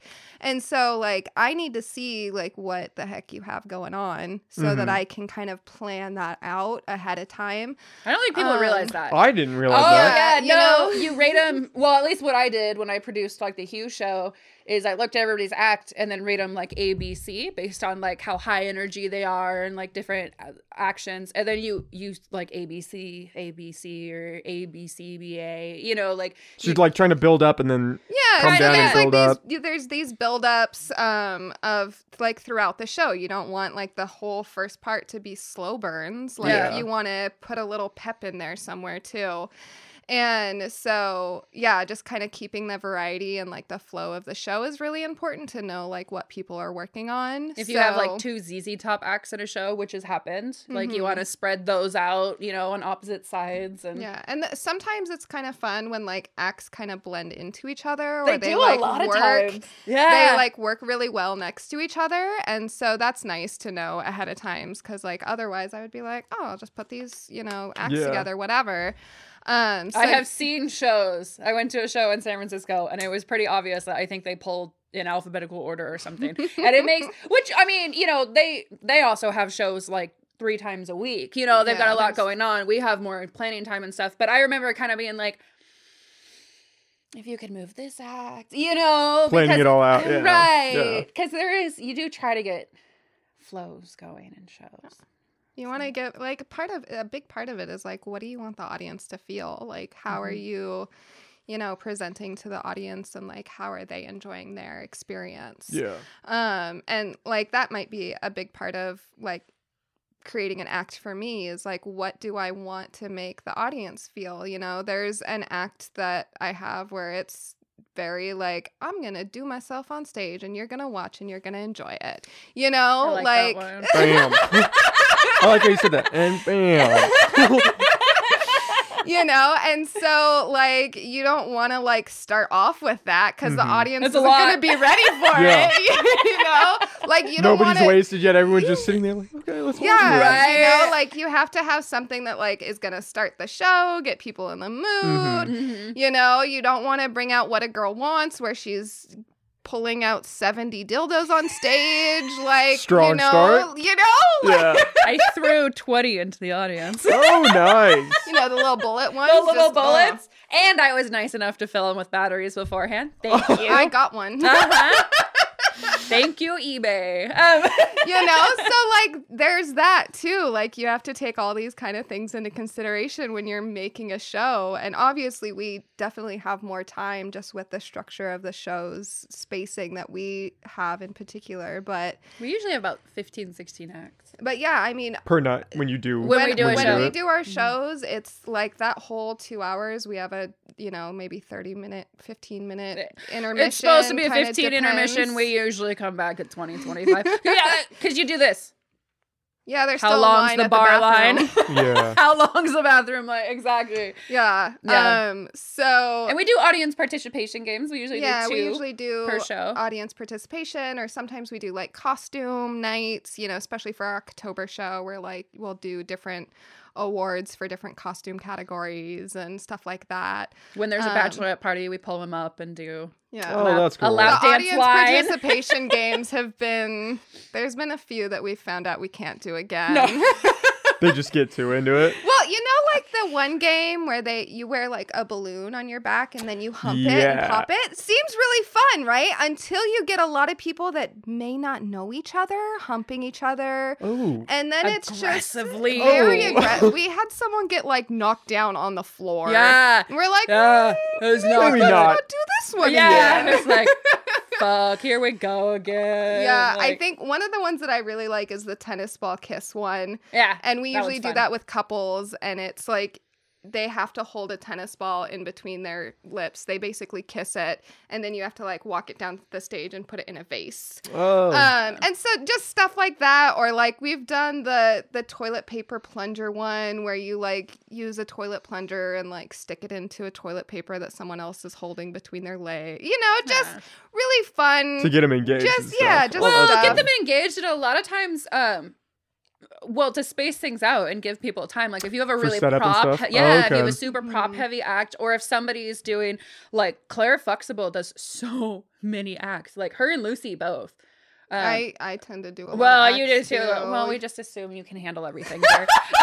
You don't count. You don't count. But I mean, if somebody opened the show and then they're like the sixth act in again, or a lot of times people will have a solo act and then they'll have like a duet, or they'll be a group act. A lot of times we open with a group act, and then, you know, people have solo acts, so they got to run back and change costumes and get all set up. Because sometimes, I mean, like, our makeup changes, our hair changes, like, there's a lot of stuff. So audience participation games also, like, drag that out a little bit. Yeah. Do I need space here because nobody's going to be ready yet? Yeah. Yes, let's do a game here. Or, you know, we do like a 50-50 raffle, kind of stuff like that. And yeah, those are really great spacers for, like, putting a show together and giving people time. Buy the performers a few minutes. Yeah, totally. 50-50 is good for, when you switch to the theaters, it's harder for people to give you tips. Mm. And so, whereas at a bar, they would just come and throw it at you. Because there's more distance between you and the audience. Totally. Yeah. And some people will walk up to the stage. You know, they'll be ballsy enough to, like, walk up and make it rain, which is always really cool. Or they wrap dollars with quarters and throw it. That's not so great. Don't do that. I've gotten hit in the face with one. Oh. And I was like, maybe. I was, like, on the floor, and then just, like, a dollar hit me in the face. And I was like... thank you, but no. Maybe not in the middle of the act. Yeah. Like, or like maybe when I'm standing and I can maybe see it coming. Or yeah. So we'll do a 50-50 and then like the winner gets 50 and then we split the other parts, you know, for everybody. So they get to get some more tips. And there's also, if you're the opening act, you won't get shit for tips. People are not drunk enough. You got to warm them up. Yeah. Well, it seems like it is so intimate, right? I mean, you need the audience and you need to feel them and their energy, I would imagine. Yeah. Oh yeah. We've had some acts or shows where the audience energy was off. I wasn't at that jambalaya show, but I've heard about it. There were like 7 people nodding. Yeah, and they just weren't into it, right? But we've also had times where it's like, I swear you can feel the audience breathe. Like you're just so in tune with them, and they're like clapping along with the music, and I mean, you get really. It's a high. Yeah. I would imagine like you're riding off everyone. That energy. Yeah. Oh, totally. Yeah, and it's pretty cool, but it can get fucked up too. Yeah. Yeah, you don't want somebody to go up there and bomb and then you got to go after them and try to like, bring it back. It's honestly worse to have somebody kill it. Oh, really? Oh, yeah, that's man. Why I got voted last for boot camp because everyone was like, I want to go after you. Oh, no, and the gal after me, even though I screwed up and lost a pasty, the crowd loved it and she was like, I was screwed. You know, like how do you follow that? You know, like a bare titty. Oh. I can't beat that. I have 2 pasties. Yeah, exactly. So, no, because I feel like bombing is pretty subjective, right? Like, I can't think of very many acts I've seen where it's like, but we have such a rigorous rehearsal too. Like, I think. Like, you guys are on it when you go. Yeah, I mean, like I've definitely seen in other areas. The biggest thing that I see for our troupe specifically is like costume malfunctions or like something happens and like the performer will get off stage and they're like, ugh. This happened, you know, and they're like frustrated, but the audience is like, woo! Yeah, they're still having a good time. You know, like they don't care or know. But like a lot of the times you'll have performers either come off stage and they're like, you know, and they're all like giddy and stuff. And then there's sometimes you're like, oh, dang, like that wasn't great, you know? So you kind of have both of those, but usually we're all backstage. NCRT is really nice because they have a video like feed that goes backstage so we can watch each other. Oh, that's cool. Stage. It's really cool. The one at Eureka Theater, there's usually a bunch of us on the top balcony watching each other. And then we're hyping each other upstairs. And so, I mean, the number of times where I've seen people like putting clothes on while they're watching other people perform on the top balcony is pretty great. And then NCRT, if you're at a certain part in the stage, you can hear all your sisters screaming for you in the back and the audience in the front. And it is really cool. Oh, man. It is a cool vibe. So, yeah. And then also we can give each other feedback, too. Like, oh, that really worked. I guess the other thing is music malfunctions. Oh, music malfunctions. So sometimes. That's like, probably harder to come back from. That's harder, I think. That's probably the hardest thing is music malfunctions. Either, like, something cuts out. I've done a show where my music started and then completely cut out. Yeah. And I was like, do I keep going? Do I stall for the DJ to, like, fix this? Which one was it that the audience sang along? That was at the Christmas show. Yeah. Where, like, it started and then faded out. It just stopped. Was it the scrap show? Yeah. Yeah. Yeah. So, and then I was like, well, I'll keep going. And then I looked over and they're, like, doing their thing. And I was like, I'm just going to stall. I'm going to go sit on some people's laps till it comes back. What song was it? It's Blue Christmas. Yeah. And no, that was really cool. We actually performed at the brewery. At the brewery. The Lost Coast? No. Oh, man. They make that really rad milk stout. I can't think of it now. Booth, right? Booth Brewing Company? So, I think so. The one that like they sell a lot in Korea. Yeah, there's a local. There's a local brewery. The last time I was in Korea, I didn't try local beers. You didn't hit up the humble brews. Yeah. I think, I feel really bad that I can't remember it right now because they were so cool. They were super rad. They were super rad. They drew a big giant penis on the stage. Yeah, and they set up in their warehouse, like where the equipment was brewery, not like a sit down eat one. Mm-hmm. It was like the warehouse, and they created this stage with chairs. It was a collaboration we did with Scrap Humble, which unfortunately doesn't exist anymore. But It was a Christmas show we did. Yeah, because I emceed. My daughter was like 2 months old, and I emceed it. And the whole deal was the costumes were made out of recycled materials. Oh, whoa. And so it was a Christmas show with that theme, and it was fun. It was really fun. But yeah, I think there were quite a few music malfunctions now that I remember. Or like sometimes another one that I've done is when we did the Fringe Festival with Jamie Bondage, and my music wouldn't come on. They kept playing that was the night before my C-section. I wasn't there. They kept playing the song before mine, and I would like turn around and I'd be like, "This isn't my song." and then they try again, and no, this still isn't my song. Well, I know. So I just stood there on stage and waited until they figured out like how to get to my song, which they eventually did. But I was like, there's no way that I'm going to perform to someone else's song that just went on and like try and make it work. Yeah. And so I was just like up on stage like, we're just going to wait. We're just going to wait till you get this figured out. Like, I don't know what else to do here. I remember Ophelia telling us that it was an out of town. I think it was when they were over in Chico. And she had told them, and see, that's hard when you perform in other people's shows, right? Like, we do a lot of work to make sure we get, like, you have to send the exact version of the song that you want is how we do it. But she had sent in, I want to do this song. And they did a different cover of it, which was, like, the tempo was completely different. And so then she's, like, stuck performing to this version of the song, and it's like, well, there goes all your choreography. Yeah, everything you rehearsed is just out the window. Oh, totally. That Excel spreadsheet is up in flames. Minute 3:15 isn't happening anymore. Can you imagine if I told somebody that I was performing Gaston to "You're So Vain" and they played the original instead of the Marilyn Manson cover? That could get a little rough. Oh, good heavens! Yeah, ripping the chest. The chest full of hair off would be much slower.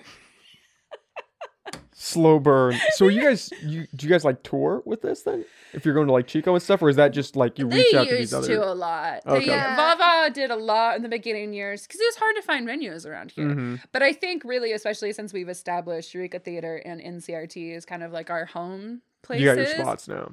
We got our spots because they used to have to.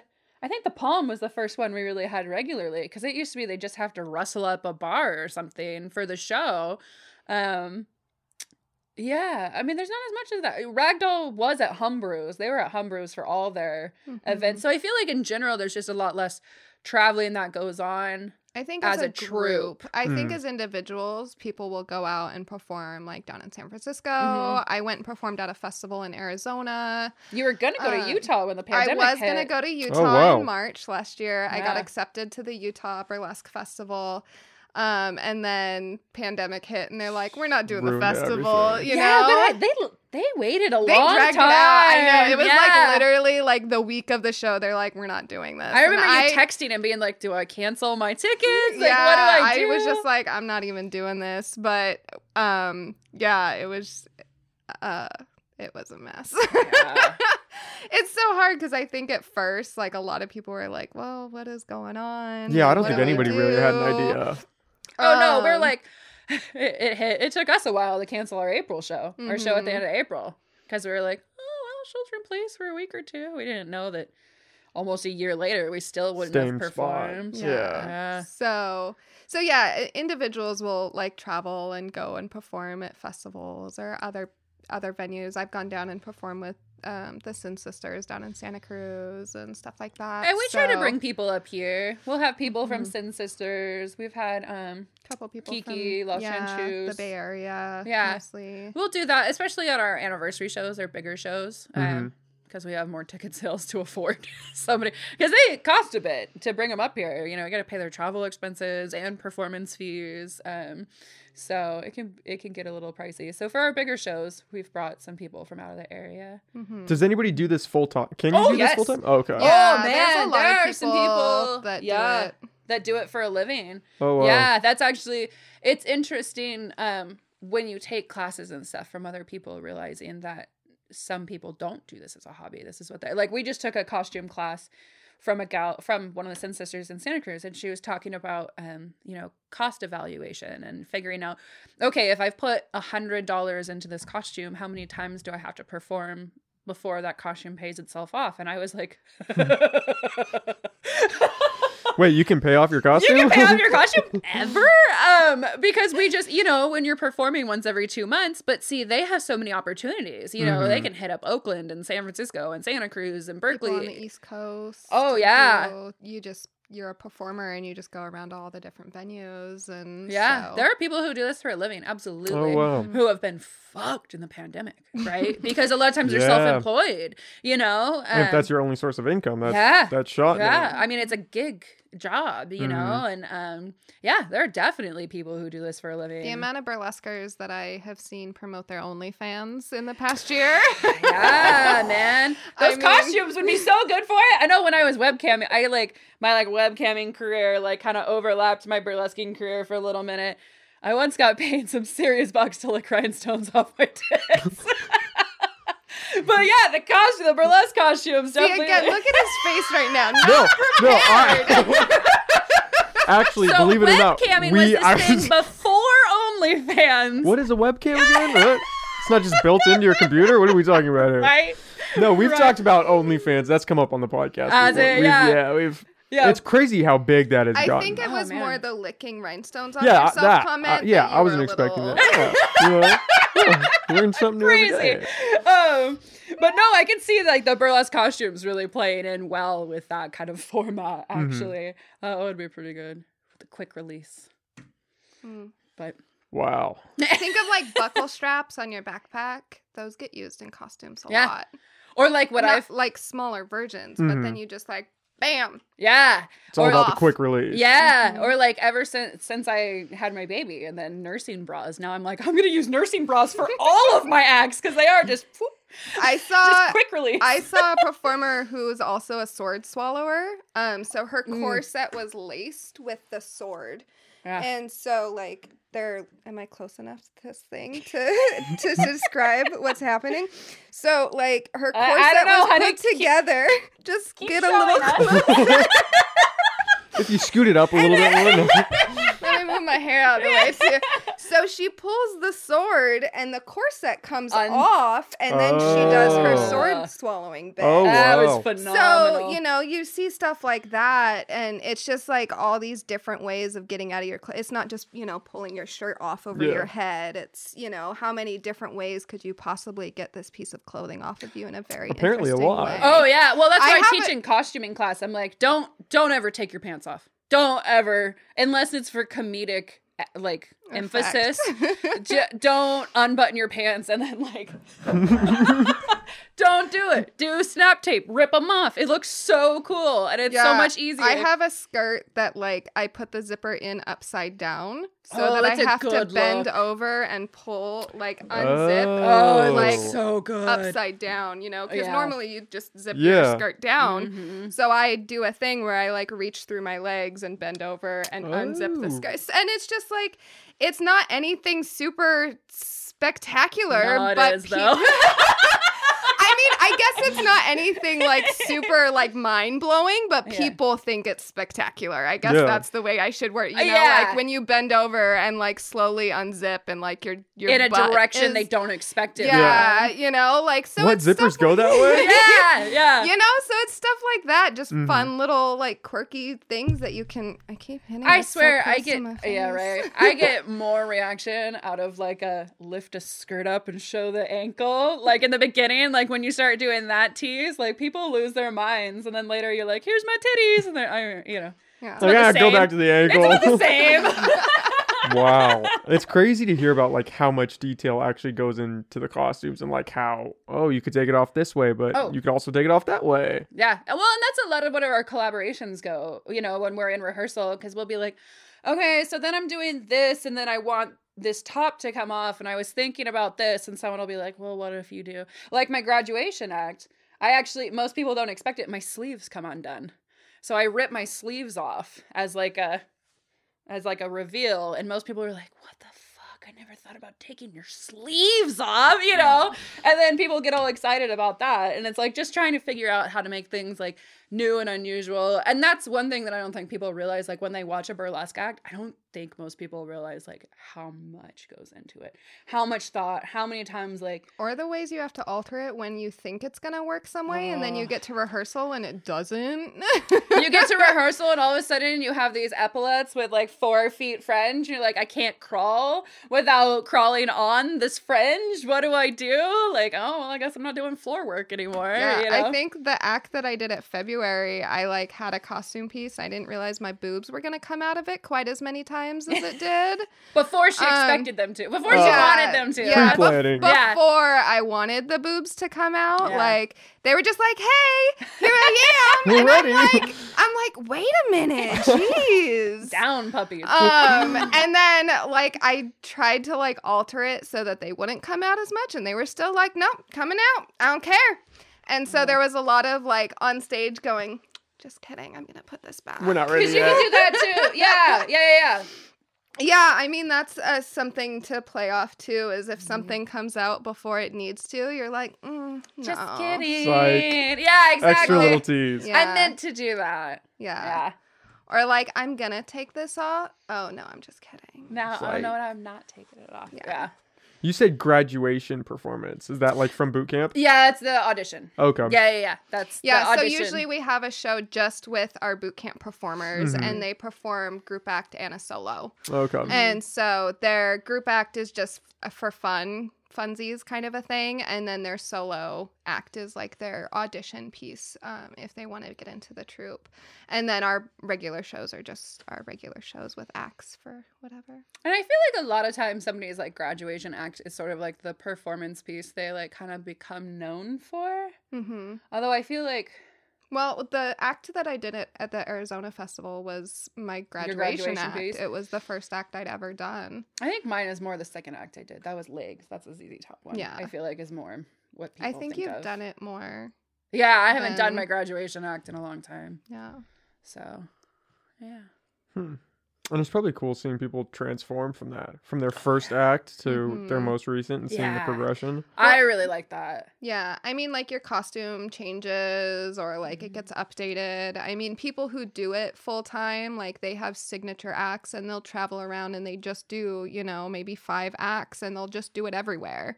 I think I've seen, like, 3 different recordings of Frankie Fictitious's Welcome to the Jungle. Oh, my God, dude. Look that up. Write that down. Yeah, you should be taking notes. I'm going to be listening back to this like, wait, okay, I gotta Google He's that. He's going to be like, I'm just going to just get lost in like 3 days of burlesque videos. Oh, man. Now. Frankie Fictitious. I know I talk about her a lot, but she's like my costume porn, basically. She has this Welcome to the Jungle act, and she created this lion costume. And the lion head, what did she say? She used like 50 different hair extensions to like make the mane. And then rhinestoned it out. And then she does, to get out of, she's in a jumpsuit. To get out of it, I've never fucking figured it out. I have watched this so many times. And I'm the costume person. I've been sewing since I was 10 years old. And I cannot, it's like little bungee cords. It's like pull. And she just walks out of her jumpsuit. Like, she just walks and pulls and just walks completely out of it. It just drops. It's like the most amazing thing. It blows my mind. And I've never been able, Janae and I have both sat there and been like, well, what if you did? And it's, honestly, it's probably something so easy, but like I think it's similar to like the sword and the corset, where it's something that's laced like and together, you just and you pull that and string, then kind of an idea.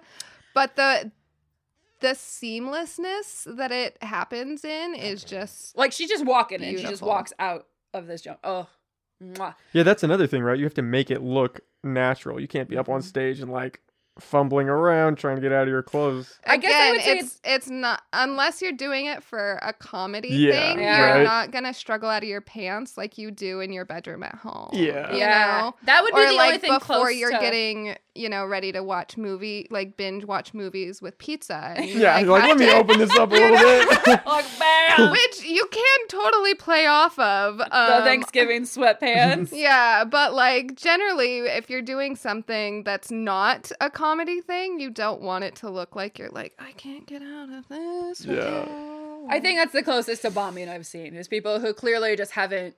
And that can happen, right? You get crunched for time and you come up with this idea of how you're going to get out of this outfit and you think it's going to work, and then you don't practice it enough. And like, I can't tell you how many times I've scrapped stuff in my living room just being like, well, that's not going to work, you know, because it just ends up fumbling or something. And so I think that earlier when I was saying you can't really bomb, you can if you just don't, if it's not that seamless look. Yeah. Yeah.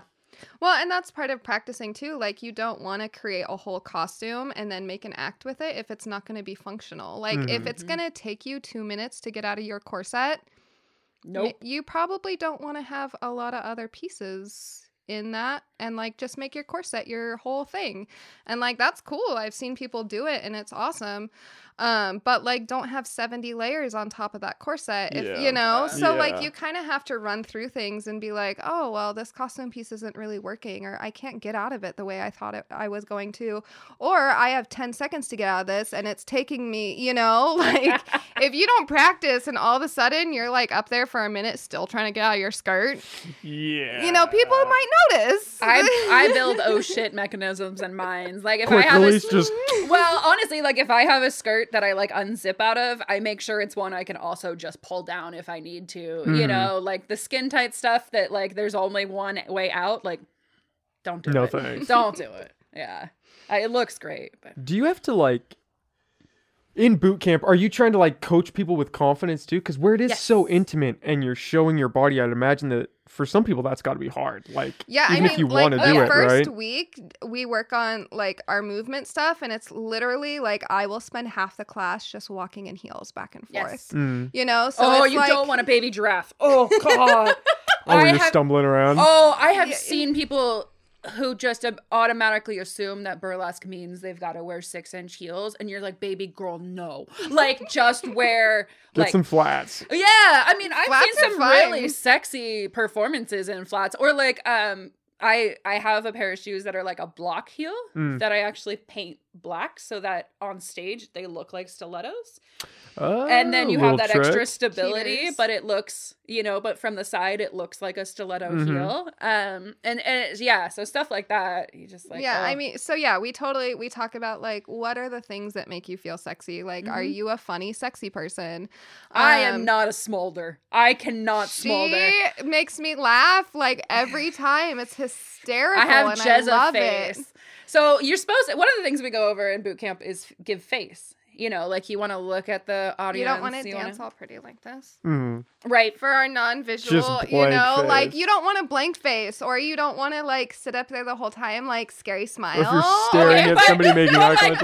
Jezza, like my default though, they call it the Jezza face because my default is just this. Are we having fun? I would recommend everybody go watch the video because you're going to want to see some of these faces. I mean, she uses that face sometimes other places than the stage, but... You like it. But yeah, I mean, there's every aspect that you could mm-hmm. think of. Like, what are the things that you find sexy about yourself? Like, do you not want to... Like, show your stomach? Great. We can make costumes that cover that up. I cover like, that a lot. Nobody needs to know. Like, in costumes. Do you want to keep a corset yeah. on for your whole act? Keep it on. Yeah. Like, you don't have to take it cool. off. Oh, like, yeah. All about making them feel comfortable. Yeah. We've had people do graduation and they still have, like, a whole teddy on afterwards. Yeah. You don't have to get down to pasties. No. It's not a requirement. Mm-hmm. I mean, a lot of people just get to the point where, like, shoot, I'm going to show my whole dang boob to everyone. Yeah. Like, why not? It's one of those things that I feel like the people who are like, no, I'm not going to do this. And they might not even for graduation. I think Lucy did. I don't think she did for graduation. Yeah, she didn't take her little negligee off. And then now she's like, bam, you know. Yeah, and that's one thing I do cover a lot in costume class is that, I mean, not to body shame, but I'm just like, hi. Do you personally, like, do you have, like, body image issues around, like, do you feel like your butt is flat? Like, it probably isn't. Your butt is probably fucking awesome. But if you want to feel better, then here, let's pull your thigh highs up right underneath, you know, like mm-hmm. tricks and tips and, you know, do you not like how wide your butt is? Okay, well then we're going to do some fringe designs so that your eye gets drawn other places. You know, there's a lot of like ways to kind of conceal or like make things look better if that's what you want to do, or like draw your eye at a certain point. Yeah, totally. Or you could just like let it all out and be like, "F it," like mm-hmm. this is what it is. I have my Route 66 act. I have pasties and like the smallest thong I've ever worn on stage, and it's all flesh toned to me, and like it just looks like I've got rhinestones like in the appropriate places, but it's like the most naked that I get. Like the idea is that my car breaks down and I'm trying to hitchhike, and so I have to keep taking things off for someone to pull over for me. It's cute. And it's really cute. I think that's as close as like comedy as I probably have gotten. And then eventually someone comes out and like picks me up at the very end where I'm like completely naked and I've tossed everything out, and I like go to like grab all of my stuff and I'm like, shoot, forget it. I'm just going like this, you know? Oh, that's cool. You know? So there's, you know, totally stuff like that. Or, I mean, there's also the act that I was going to take to Utah. I have this gorgeous corset, and I'm like, I don't want to take this off. I put a lot of time. Is that your blue one? My blue one. Yeah. I was like, I put a lot of time and effort into this stupid thing. I'm going to wear it the whole time. Well, also, sometimes you get pieces like, I was almost okay with my pearl corset not quite hitting the ground yet, because shit flies off. Like, you damage those. You'll actually, we saw when we had Poison Ivory come up and perform, she had this robe that was very expensive, and she actually had a person, she took it off and then handed it to somebody off stage. Yeah. So there's also like, I'm not throwing this on the floor. I'm not throwing it on the stage, you know? You get my money back on this thing. Yeah. So I mean, there's all kinds of options, like just to make whatever you feel sexy in, like that's what you're gonna do, and like that's what I'm gonna encourage in like when I'm doing our boot camp classes, or you just in our rehearsal with like the true people. Yeah. You know, we're so like, brutal with each other. We'll be like, I don't know, I don't like this because my tummy's showing, and they'll be like, shut the fuck up, you're hot. Like sometimes they're a little brutal. I come in my daily underwear, which sometimes I'm like high waist granny panties, and they're like, what are you wearing? And I'm like, this is comfort, okay? Oh, man. This is comfortable before I put all this other stuff on. Okay. Just give me my 5 minutes. Oh, no. I've shown up to rehearsal and, like, wasn't wearing underwear underneath my leggings. And I'm like, oh, well, shit, I forgot my show panties. So we're going to put this on over my leggings. We have fun. But, yeah, I mean, body confidence is a huge part of it. And I don't think that there's anyone in the troupe that doesn't struggle with some body image. I mean, honestly, I think more of us than not have had, you know, like I joked about it, but I really did have an eating disorder issue for a long time. Well, me too. Yeah, you know, I mean, there. I don't think is that there's pretty common.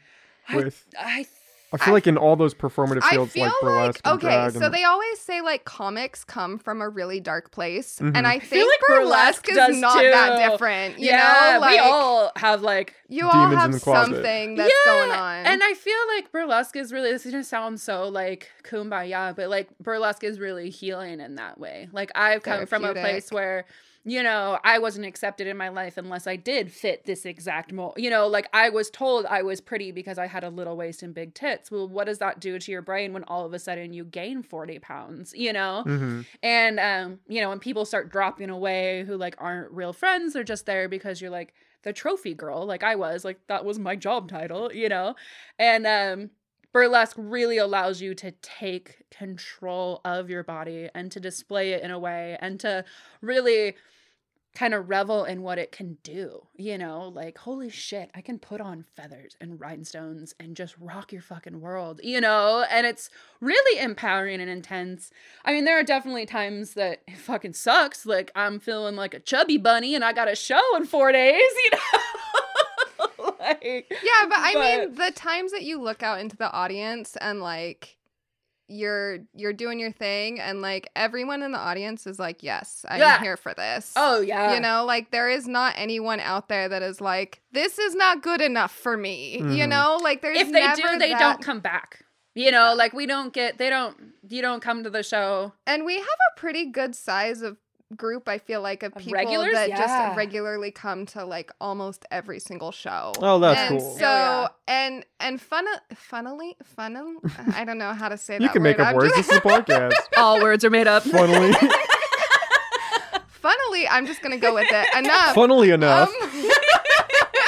A majority of burlesque audiences, I know for us, and in most places are women-based. Yes. Mm-hmm. Yeah. You know, a big portion of the audience are going to be women, and a lot of the men are just getting tagged along or for like, come with me to this thing. You know, we don't have, it's, I guess that's a big difference between like going to a strip club necessarily. Uh-huh. You don't have those like big groups of guys that are just like, I'm going to be some naked girl. That was what my mother hates that I do burlesque. Absolutely fucking hates it. And my mom did too when I first started. Until she saw you, and then she came to a show. She came to a show. Yeah. Well, my mom's deeply religious, and so for her, like, your body is shame, right? And that was. You cannot love your body. You cannot love your body. It is filthy and gross. And nobody can look upon it. You got to keep it in the closet. Yeah. Only bust it out when it's dark in the room. Filthy ankles. Yeah. She's this close from Sacred Underwear, man. Oh, like, man. She's this close. The chastity belt. Oh, if she could have, she would have. And so that's one of the arguments is like, well, why are you putting yourself on the stage so men just have dirty images of you in their mind? You know what they're doing when they get home. And I told her, it's like, Ma, most of it's women going home and doing that. Well, no, what I told her is I was like, Ma, a guy could jerk off to me for seeing me in the grocery store too. Like, yeah. Which she did not like. But like, that's the reality, you know, is it's just kind of like, I'm not there for, I guess, the male gaze, if we want to get into that. Like, that's not what burlesque is about. And I think that's really empowering for people when they realize that, like, you're not performing specifically to meet some sort of expectation, right? Some sort of like sexual, like, it is a very sexual thing that you're doing sometimes, especially when she's like, yeah, on like fucking herself on stage, basically. It's a great act. You got to see it. But, you know, it's one of those really cool moments where just because something is a sexual act doesn't make it inherently sexual, if that makes sense. And you're kind of sharing that with the audience. And it's whatever they take from it is what they take from it. But I don't know. I feel like with burlesque, the expectation, like, your performance is not based on what they get out of it, right? It's more of a symbiotic relationship instead of, I mean, feel like you take into consideration like what the audience is feeling and like what you're portraying for them. But at the same time, it's a lot of it is just like, I'm going to make this art and I'm going to put it out there. And like, that's really nice to just be able to do. Mm-hmm. Yeah. Yeah, absolutely. Well, it's one of those weird things, right? Where like, if you ask somebody if they have a problem with it, they'd say no. And then if you're like, would you want your kid to do that? They'd be like, no. Right. No. Right. Yeah. No. You know, my husband and I have had that conversation because we have a daughter. Mm-hmm. And he at one point he was like, well, you're going to stop doing burlesque like when you're pregnant. I was like, no. He's like, oh, okay. And he's okay. Well, is like, she going to know that you do burlesque? And I'm like, yeah. Especially since like her aunts are people in the troupe, you know. She's going to find out about it. Right. And it's just one of those conversations where it's like, okay, like, we have the kind of relationship where I can be like, I see that makes you uncomfortable. Can you analyze why that makes you uncomfortable? And he's just like, I don't know. Mm-hmm. You know, like, it's one of those weird things, right? Like, and he has to stop and think. And I think it's hard to like sexualize your children. I think is a big part of it. Yeah, I think, but right there is like that. Right there is the fallacy: is that you're assuming that burlesque is in and of itself sexual, right? Just because you're removing clothes, whereas like, not everybody faux masturbates on stage. You know, it's like, it kind of... Not everybody's deep-throating across. Yeah. I mean, not everyone, but... It's pretty common. Yeah. You're going to run into it. If they're not doing it, they probably want to. Yeah. Well, and yeah, so it's one of those things where it's like... I remember my stepdad, who's gone now, just had a very, like, old boomer dude moment, right? Where he was like... Well, you know, Nicole, I was watching on the TV and there was a documentary about this burlesque thing. And, you know, some of the... I'd never fucking heard this term before. Some of the most milquetoast gals you've ever seen. Just, I mean, they were just beautiful. And I'm like, yeah, Papa, I'm not just popping up on stage and ripping my clothes off and like, ba-dum-ba-ba, you know. Oh, my... He said milquetoast? Yeah. Really? Oh, my God. Write that one down. Look that one up. That's like the most boomer thing you could say. I feel like it's milquetoast. Milquetoast, and I, you know, but for him it was really. I actually don't know what documentary he watched, but it was actually seeing the time, the effort, the energy that goes into it, and realizing that it's not. Don't just watch burlesque with Christina Aguilera. Oh God, don't. I think that's the thing that I get a lot. They're like, I know I watched the movie Burlesque or Showgirls, or I know about Dita Von Teese, and I'm like, cool. Oh, that's not gonna Dita's problematic as fuck. Don't look into her. So if you're looking up real Burlesque, Dita, you don't know who Dita Von Teese is? Write it down. We'll look at it. We're gonna come back. Talk about cultural appropriation. She's done a few things. She has a Orient Express act specifically that like an opium den. That like an opium den act, and she's very white and it's very problematic, and she's been told it's problematic and she refuses to stop doing it. Well, she's very mainstream. She performs at like Vegas venues and stuff. She's like Like, people who have never been to a real burlesque show have been to Dita Von Teese. I went to one in Tahoe. Do you remember that? I remember you saying something. Oh, my God. Yeah. So my husband and I go – his uncle got married in a casino in Tahoe. It was, like, a whole thing. And so we're, like, in Tahoe trying to figure out what to do before this random wedding in a, like, 20-minute chapel. And I saw the burlesque sign. And I'm like, oh, my God. There's, like, burlesque. How cool. No, it was chicks in just their chonies, like, dancing, and there was no art, there was no stripping, there was no, like, it was all 115-pound, 5'7" blondes with C-cup breasts doing the exact same motions, which I get, you know, not to talk shit on any of them, like, they were all beautiful and stunning and athletes and amazing, but, like, to me, that's not what burlesque is, right? You know, like, they had a professional choreographer, and there weren't the music it's all more flowed like a into each other. Kind of performance, totally. Yes, you that's know, a great where it's just it's very structured. They're all kind of doing the same thing. Mm-hmm. They're all, you know. Yeah. I feel like the Rockettes might have a little bit more diversity sometimes. Yeah. But I remember being so excited for this, like, oh, you know, a burlesque show in Tahoe. That's got to be cool. And then being like, wah, wah, wah. Like, not really. So there's definitely like homegrown versus mainstream too. Mm. So I keep going back to that sexual aspect, and I wonder if that's do you guys create that distinction between like what you do and like strippers then? Like, would you be okay with your daughter I try to not make a distinction, honestly, between strippers and burlesque, because I feel like that implies a superiority that doesn't exist there. I actually have much more respect. This is going to sound shitty. I have more respect for exotic dancers than necessary, because that's like their, every single day. You got to smell them. You've got to, you know, like, God, I did amateur night twice and I just never could do it again. You know, like, I just have so much respect for people who work in the strip clubs, and burlesque is such a sanitized version of that. And I don't think that that's necessarily a good thing. I think that that leads to a lot of, kind of like mixed feelings, superiority complexes, and like, we're all taking our clothes off, honey. You know, like, I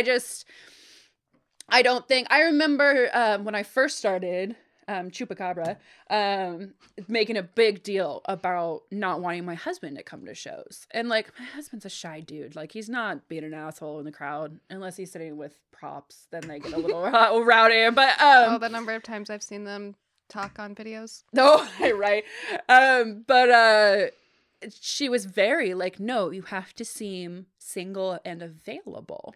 You know, it was a whole facade. It was this whole facade. We create a character. Like, my persona on stage is not the person that's going to the grocery store. No, you know, same. Like, but she was very. She had. It felt like a very strange. And I'm sure there are people who do this, and maybe it's not weird. But the way she was presenting it to me was this whole, no, the audience has to see you as sexually available, even when you're not on duty, right? Even when you're not on stage. If you go to the bar after, I remember her saying, if you're at the bar afterwards, you don't need to be hanging on your husband. And I was like, I'm not advertising that, though. You know, that was like and I think that was more her hang-ups. And thankfully, I mean, Lila's had partners on stage with her, like dancing and stuff. Like, you've done really great duets with like partners that you've had. And so I think for some people, that's an aspect of it, you know, like, you have to advertise yourself as sexually available. And I don't think that's really the culture of Vava. Yeah, anymore. I mean, I think that's like individual. Like, if that's the persona that you're gonna portray on stage, if that's what you want to do for yourself, that's what you want to do. Like, totally fine. You know, we all have. I feel like a lot of us end up just kind of being like a mesh of something between like this extra super glamorous person and like are eating pizza on the couch person, you know, like there's something that like comes together. I think it was her dictating that for others that gave me just this queasy feeling. Right? Yeah, I think to say like you have to. That's where it gets that weird. Image, saying you have like, to do this. It's not necessarily like what you want to tell people. It's like if that's what you want to go for, and that's like you know your thing. Like I am so overtly flirty on stage, like than I ever would be in real life. Like I would never talk or interact with people at a bar the same way that I do on stage. You know, like I'm not making out with bachelorette parties on a daily basis. At a nice restaurant. But we don't make out in our daily lives, but we have on stage, and I don't, you know, it's like normal kind of a thing. But Lila, she'll make out with bachelorette parties every show if I need to, you know.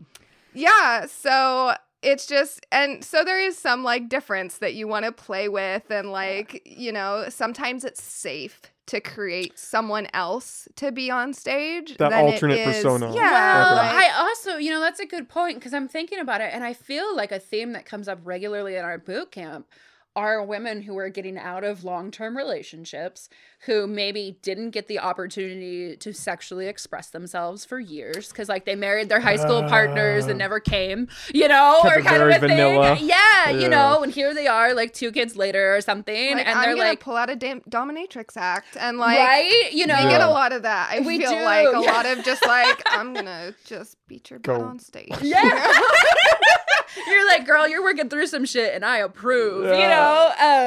I feel like, you know, that creating a safe space for the sexual expression that you can also leave on the stage and go back to your regular, you know, Clark Kent life is definitely an aspect of it. You know, having these personas that we can act stuff out on stage that we wouldn't at the grocery store. I mean, unless it's Winco at 4 a.m. Yeah, or Walmart. You know, then it's just, it's forget. I've seen some things. You're just blending in at that point. Yeah. I remember when I first moved up here, and like I come from a very small town. You know, you drive a half hour to the store and back, kind of a thing. And so, like Eureka for me, I'm like, this is big city living. You guys got a mall that's not an hour away. You got a 24-hour grocery store. I was like, I went in for chocolate-covered pretzels one time. This guy was eyeing me down the aisle, and I was like, hey, I'm just in here for my fatty, like, chocolate-covered pretzels. And he thought you were a dragon. And I looked over at him and, like, kind of gave, like, a acknowledged smile and, like, kept scooping my pretzels. And then he just came over. He's like, I just needed to tell you that you are the most beautiful person and humble I have ever come across. And I was like, with my pretzel, like, hey, man. Thank you. Never coming into Winco at 2 in the morning for chocolate-covered pretzels again. Oh, and see, I'm from Holt, so we're like, you know, born and raised. You're like, fuck it, Winco. Well, that was your first mistake. Yeah. I didn't know any better. I learned real quick. Rookies. Oh, man. Yeah, exactly. Rookie move. For sure. Oh, God. Winco is the big city. I love it. I'd never been to a 24-hour grocery store before. Remember, she doesn't cuss out there. Yeah.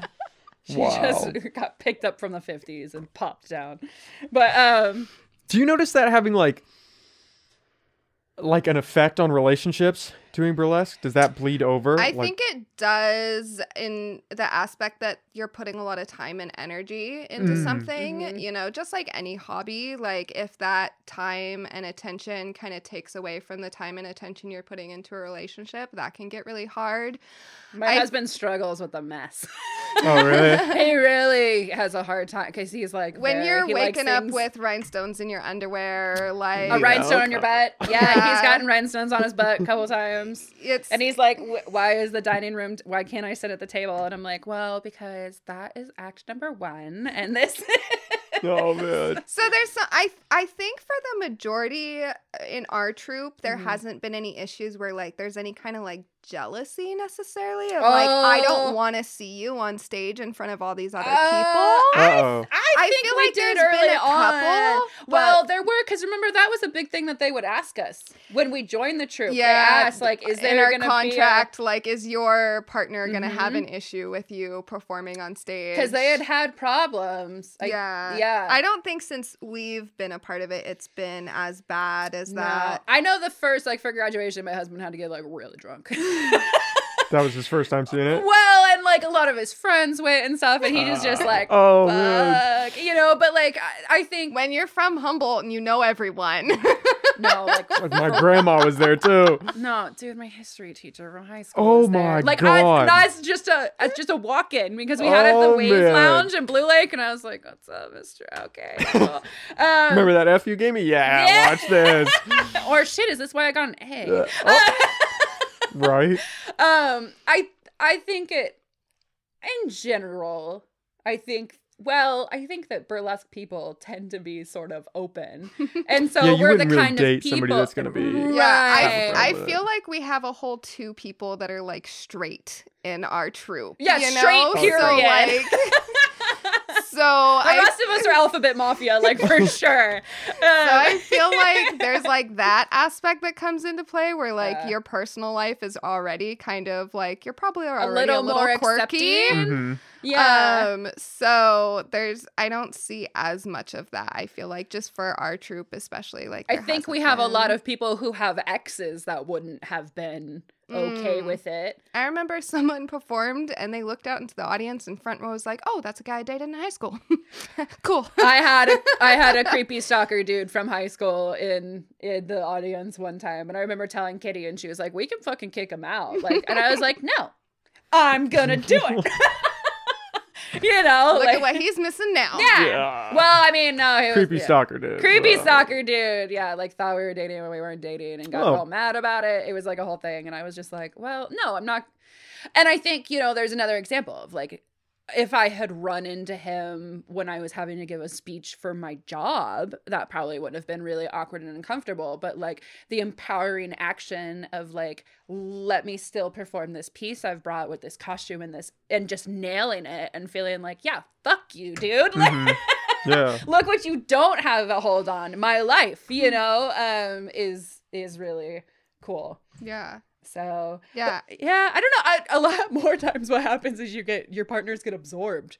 I mean, my husband's built how many props for people? Oh yeah, he's built like a huge, cool, like a full St. Andrew's cross for people. Like they get more sucked in, is what happens. Yeah, you end up having a lot of like help. They're just like, dude, I guess if this is the only way I get to hang out with you, like, just all revolves around burlesque now. Yeah, Claire's fiance, Claire's fiance rhinestones her costume. She disdains with a passion rhinestoning, and we talk about rhinestoning a lot. You don't have to like rhinestone to the gills your stuff, but we just do because it makes it flashy and sparkly and fun. It's honestly, it drives some people crazy. It's super soothing for me. Like, really? I will rhinestone random shit just because it's like that meditative state of just creating something while not. It's kind of like, did you ever do latch hook rugs as a kid? Yeah, in my spare time. Yeah. I did a lot. That was one of my favorite hobbies. Like, I don't even know what that is. Preschool, but I'm not all the way up. Anything. I mean, I was a sophomore just going. I just give them out to friends. On these rugs. Yeah. Well, it's just that, like, you know, you can kind of zone out. And it's like that repetitive where you can just kind of, you're not thinking and you're just doing it. Totally. Mm-hmm. Yeah. I mean, it's... You get into, like, a rhythm. Yeah. Yeah. And you're just like, do, do, do, do, do, you know. Yeah. So she specifically, she's like, I don't want to rhinestone stuff. And so he'll just sit and, like, rhinestone. She'll create a whole costume. He'll get hella stoned and do it. Yeah, the amount of people I've just been like, I smoked some weed and then I stoned my stuff. Stoned. Yeah. That's a very humble burlesque experience. Stoned and then stoned. Yeah. So, yeah, I think partners end up getting sucked into it more than... That's cool, though. Yeah. That's a better way to go than getting, like, overtly jealous about it and kind of losing your shit. I don't think... a partner like that would survive in burlesque because the rest of us would be like, listen, what the fuck are you doing with this tool? You know, I think Yeah. I think that it would be more of a, like, we would bully him out. No. Or her. Meet him out in the parking lot. Yeah. Yeah, or them. We would just kind of bully them out. But yeah, I think just in general, like, if you're dating somebody who's into burlesque, you're most likely not that type of person anyway. Yeah, you're going to either join or just be really good at supporting that as I can't even think of any like partner that doesn't come to shows. Yeah, I would say a majority of partners will like come to shows and stuff and do support. Yeah. In general. Yeah. Well, that's good. So, that's cool. And like duets, like Redalicious, we have Tia Licious's partner, Redalicious. Redalicious. Redalicious, is that what it is? Oh, okay. Yeah. Big Red, Redalicious. He's been on stage. Cayman Shider-Coochie did a duet once or twice. But, see, they've got to have burlesque names too. Yeah, yeah. Yeah, so I mean, there's quite a bit of that. Justin has done with Ophelia. Yep. Mm-hmm. So yeah, it really just becomes you get absorbed into it. Yeah, well, especially if the person's passionate about it and you care about that person, it's easy to see that you'd slip. Oh, yeah. Totally. Go in, yeah. You know? Yeah. And then it's like, whether you like it or not. Yeah, you're just doing this together now. Oh, yeah. My husband will complain about it. This is the biggest sexual innuendo. Like, you just slip and you're right into it. You're like, whoops, didn't even know I was there, but here we are. Hold me in. Well, and I mean, I know, like, my husband is like my lady in the streets, freak in the sheets. And I think there's definitely part of him that super likes to be the one to take me home. Oh, you know, yeah. Like, there's definitely a piece of that, like, that's mine on stage that people are cheering for. Mm-hmm. You know, like there's definitely that aspect, which becomes part of the support system, right? Yeah. Because that's just a positive feedback loop. Like, so, yeah, that's pretty fun. That's cool. Yeah. It's weird. As a guy, it's like, it's always weird when you talk to someone and they start talking about things that like empower them, you know? Because I feel like as a guy, and I know me personally, like, I think we miss a lot of that. And like, because it just doesn't like... I talked to a girl who did OnlyFans and I was listening and she was like, oh, you know, it's super empowering. And we talked about it. I was like, I don't know. I don't see that. Like, how is that? I loved webcamming. Oh my God. But that's as a guy, like, that's so weird hearing. It's like, what? How is that? Like, what? Oh God, you know? No. But then webcamming was so empowering. Well, there's also, that's a whole other topic. But I mean, it's a positive feedback loop, right? Mm-hmm. Because if people aren't into you, they just go to the next model. And so you end up curating this echo chamber of dudes who think you're the hottest shit ever, you know? And so it's just, I loved webcamming. God, it's such my strengths. Fucking $250 in an hour. Oh man. Like, that's the crazy part is you can make so much money. Oh my God. Oh, trust me. I've been like lactating mom bod's a thing on OnlyFans, right? I want a vacation. It probably is. It probably is. Go to Hawaii. Someone's got something. Oh yeah. Oh yeah. People are so different. Yeah. Oh yeah. No, everybody's got a thing. Well, and I think that's what I love about burlesque is like other people bring that into their acts. Like, mm-hmm. You know, they bring what appeals to them into their acts and like what they present and like people just eat it up. Mm-hmm. We get people who are like, I never knew I was into that. Oh, man. I've literally had fun. Like, really, people come up and they're like, I never realized that made me feel things. And I'm like, oh, honey. I've had someone come up to me and be like, so after your act, I decided I need to go home and make a baby. Yeah. And I was like, straight up. Good for you. Yeah. You're welcome. Do that. Yeah, no. When I was throwing dildos in the stage, I had a gal that was like, I've never even really seen one in real life. And I was like, please go to Good Relations. Oh my God. I'll go with you. Can we go together? Oh man. Let's make this happen. You know, I mean, people, really, honestly, she had just never seen one in real life. Mm-hmm. And I was like, I just threw like 60 of them around. Yeah.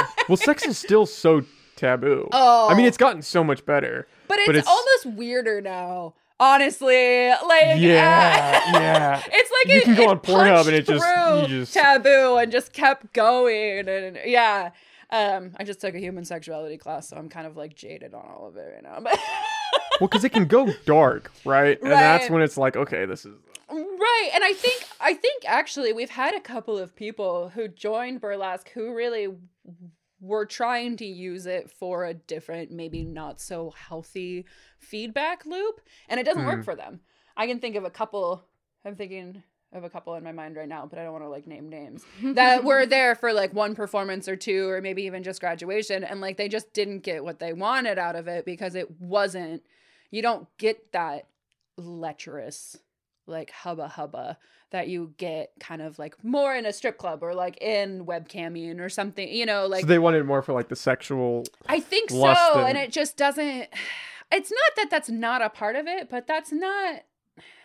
Yeah, I mean, I think we always really encourage, like, our performers to be safe. Like, don't go home with someone after a show that, like, you know, or, like, make sure that you're being mindful and you have a safe ride home if you're going to go out and have a drink with some friends. Oh, yeah. Or, you know, like, we definitely want, like, our performers to be safe and conscious and, like, good. And we've had people who their problems in their relationships were like, let's say somebody's name is like Daisy on stage, we'll just say, and it's like, well, they wanted to date Daisy, not Katie, you know, and like that's not how we've had that a couple of times. People who are like, well, I started dating someone, they were really into me, but like they want to be with who I am on stage, and that's not who that I introduction. Am. Yeah, being introduced to a person as their burlesque persona is a lot different than again meeting them at the bar when you go at 2 a.m.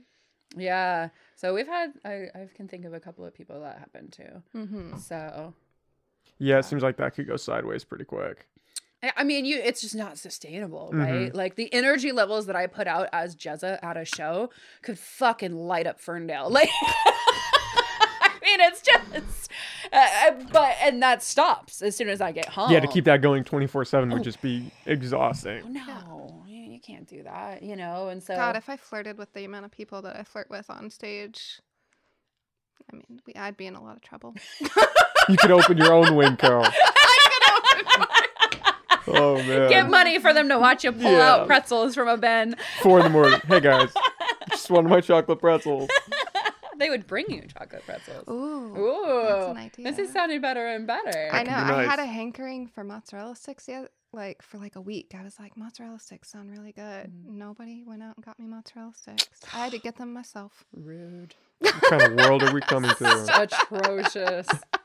Well, and man, I mean, I just remember the time that I was like, I fucking need movie theater popcorn. And I showed up backstage and had movie theater popcorn, like, because one of my burlesque sisters was like, well, Broadway cinema was on my way. Like, we just move so in sync with each other. So, and being isolated, I haven't seen Lila in 6 months or something, you know, like being so sheltered from everybody is really that's gotta fuck so many people up. Just being really isolated for as long as we have been. Well, and it's hard when like we get so close with burlesque shows, you know, because rehearsals. You're taping people's vaginas up. Yeah. I don't think you can get much closer than that, really. No, it's also, it just becomes, it's like you show up to rehearsal and you bitch about your day and, you know, and we've got group chats to go over costumes that end up being like, I didn't sleep last night because the kid was up, you know, it just ends up becoming like this huge support system. And then when you don't get that in person, like, it's been really hard trying to figure out, baked so much during COVID. Did you bring me cheesecake bites or something? Oh my God, I brought people so many things because I was like, I can't a corset, so I'm just going to make cake. Oh man. Like, the amount of like muffins and cookies and cake and cheesecake and scones and the list is endless of the things that I had to make because I lost that creative outlet. Like Good Relations did a corset contest and I was absolutely giddy for that whole month being able to the corset is too small for me. I'll never wear it. Like all I can do is use it as an example for my costume class, and it was like the best fucking thing. Like October was amazing. I think people have stopped talking to me because I hit them up and I'm like, hey, do you want some cookies? I like, because I can't eat it all myself, you know, and so it's like every week I'm hitting some people up like, hey, I made this, do you want them? And some people are like, yeah, sure, whatever, like every time. And then there's other people that are like, I can't do it. Well, it ends up being, and also it's rough. I think a lot of people, I don't know, who like do perform. I know, like I've struggled with it. It's sort of like that summer vacation feel, right? It's like you have like these best friends, then you go on summer vacation, and then you're like, oh, do I even know them anymore? Because it's like we don't see each other like at rehearsal or at shows or whatnot, and like it's hard because it's just, it's not that you're mad at each other. It's just like we're living in a fucking apocalypse. Yeah. What do you do? Yeah. And especially for you guys. I can bring you some muffins. I can bake some more cookies. Right. But you guys especially, I mean, being a performer, like, you've gotten the taste of what it feels like to kill in front of a crowd, and having that just be taken away from no fault of your own, like, that's gotta drive you crazy. I think, because, like, I'm really close with my grandma and she watches my daughter once a week. And so, like, I took COVID really, really seriously and did, like, a lot of shelter in place. And so I feel like for the first, I had kind of that keep calm and keep it on for, like, the first couple of months. And then when it got to, like, June and August and we hadn't had a show, I was like, Jesus fucking Christ, you know? Yeah. And even, like, we had talked about doing a virtual show and then it just didn't come together. And honestly, it's nobody's fault. We're just all fucking exhausted, you know? Like, everybody's so tired and you're reinventing the wheel, and that is super hard. I mean, even just having, I know, like, my Clark Kent job, you know, like, my muggle persona, like, I'm in Zoom meetings all day, you know? And so then when it comes to, okay, well, let's have a Zoom meeting with the rest of the burlesque girls, it's like, okay, you know? Well, I think the other thing, too, that we talk about is, like, we don't necessarily have, like, a performance space, you know? A lot of the time, like, if we're not in a rehearsal space, like, we're doing stuff in our living rooms or we're doing stuff in our cars or, you know, and then it's like, well, where would we film? I have nowhere that I could film at home. Like, I have so much furniture in my living room. Like, I can't film in my living room. Do I, like, set up something in my garage, you know? Like, it's like, what is this is taking so much more, like, time and effort and work than we would normally already spend on stuff that, like, and some people have made it work where, you know, like, Club Triangle has done some really cool stuff at NCRT. They have done some really neat things.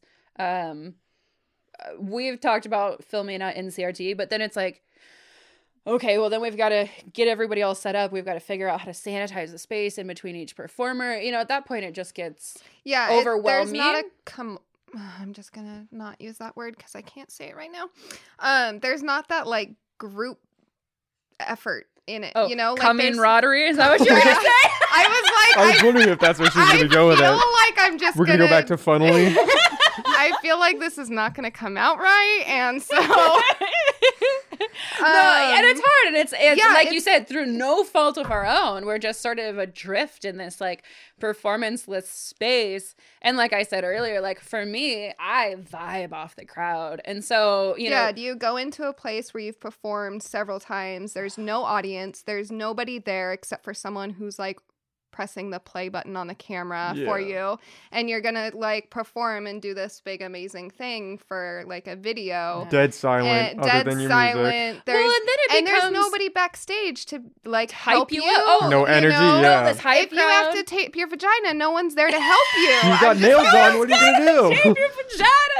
But you know, like, who's gonna help you get ready? The number of times that I've needed help getting into a costume before. How many times have I laced, like, your corset? Yeah, I mean. The number of times that you just need help with something or, like, a check or, hey, can you make sure my pasties are even and one's not up here? And, just stuff like that, like, you're not going to get. I mean, even before you hit a stage that has no audience, like, that just. Well, and for me, a lot of the confidence and stuff comes from the enthusiasm and the energy. Like, for me, I haven't performed since I had my daughter. Like, I performed 8 months pregnant, and then I did the photography for the next show, and then shutdown happened.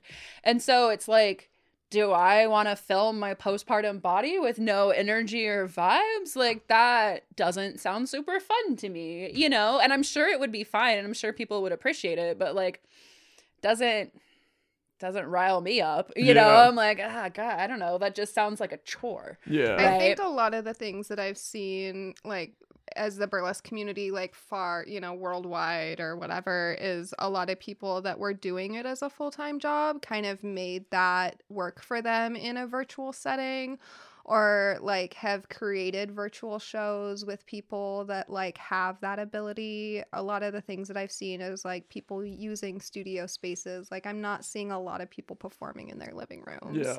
Yeah. Or, like, maybe they have a whole room that's, like, a studio room dedicated in their home where it's already kind of set up. And I think that's what I've seen the most of is far as virtual stuff. It's not people like us that were, like, doing this more is just a hobby and, like, that community kind of stuff.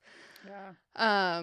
So that's, yeah, it's hard to, like, again, you can't have, like, burlesque without all the pieces. Mm-hmm. And so you take, like, these big chunks out and you're like, well, is it really what I'm looking for in this?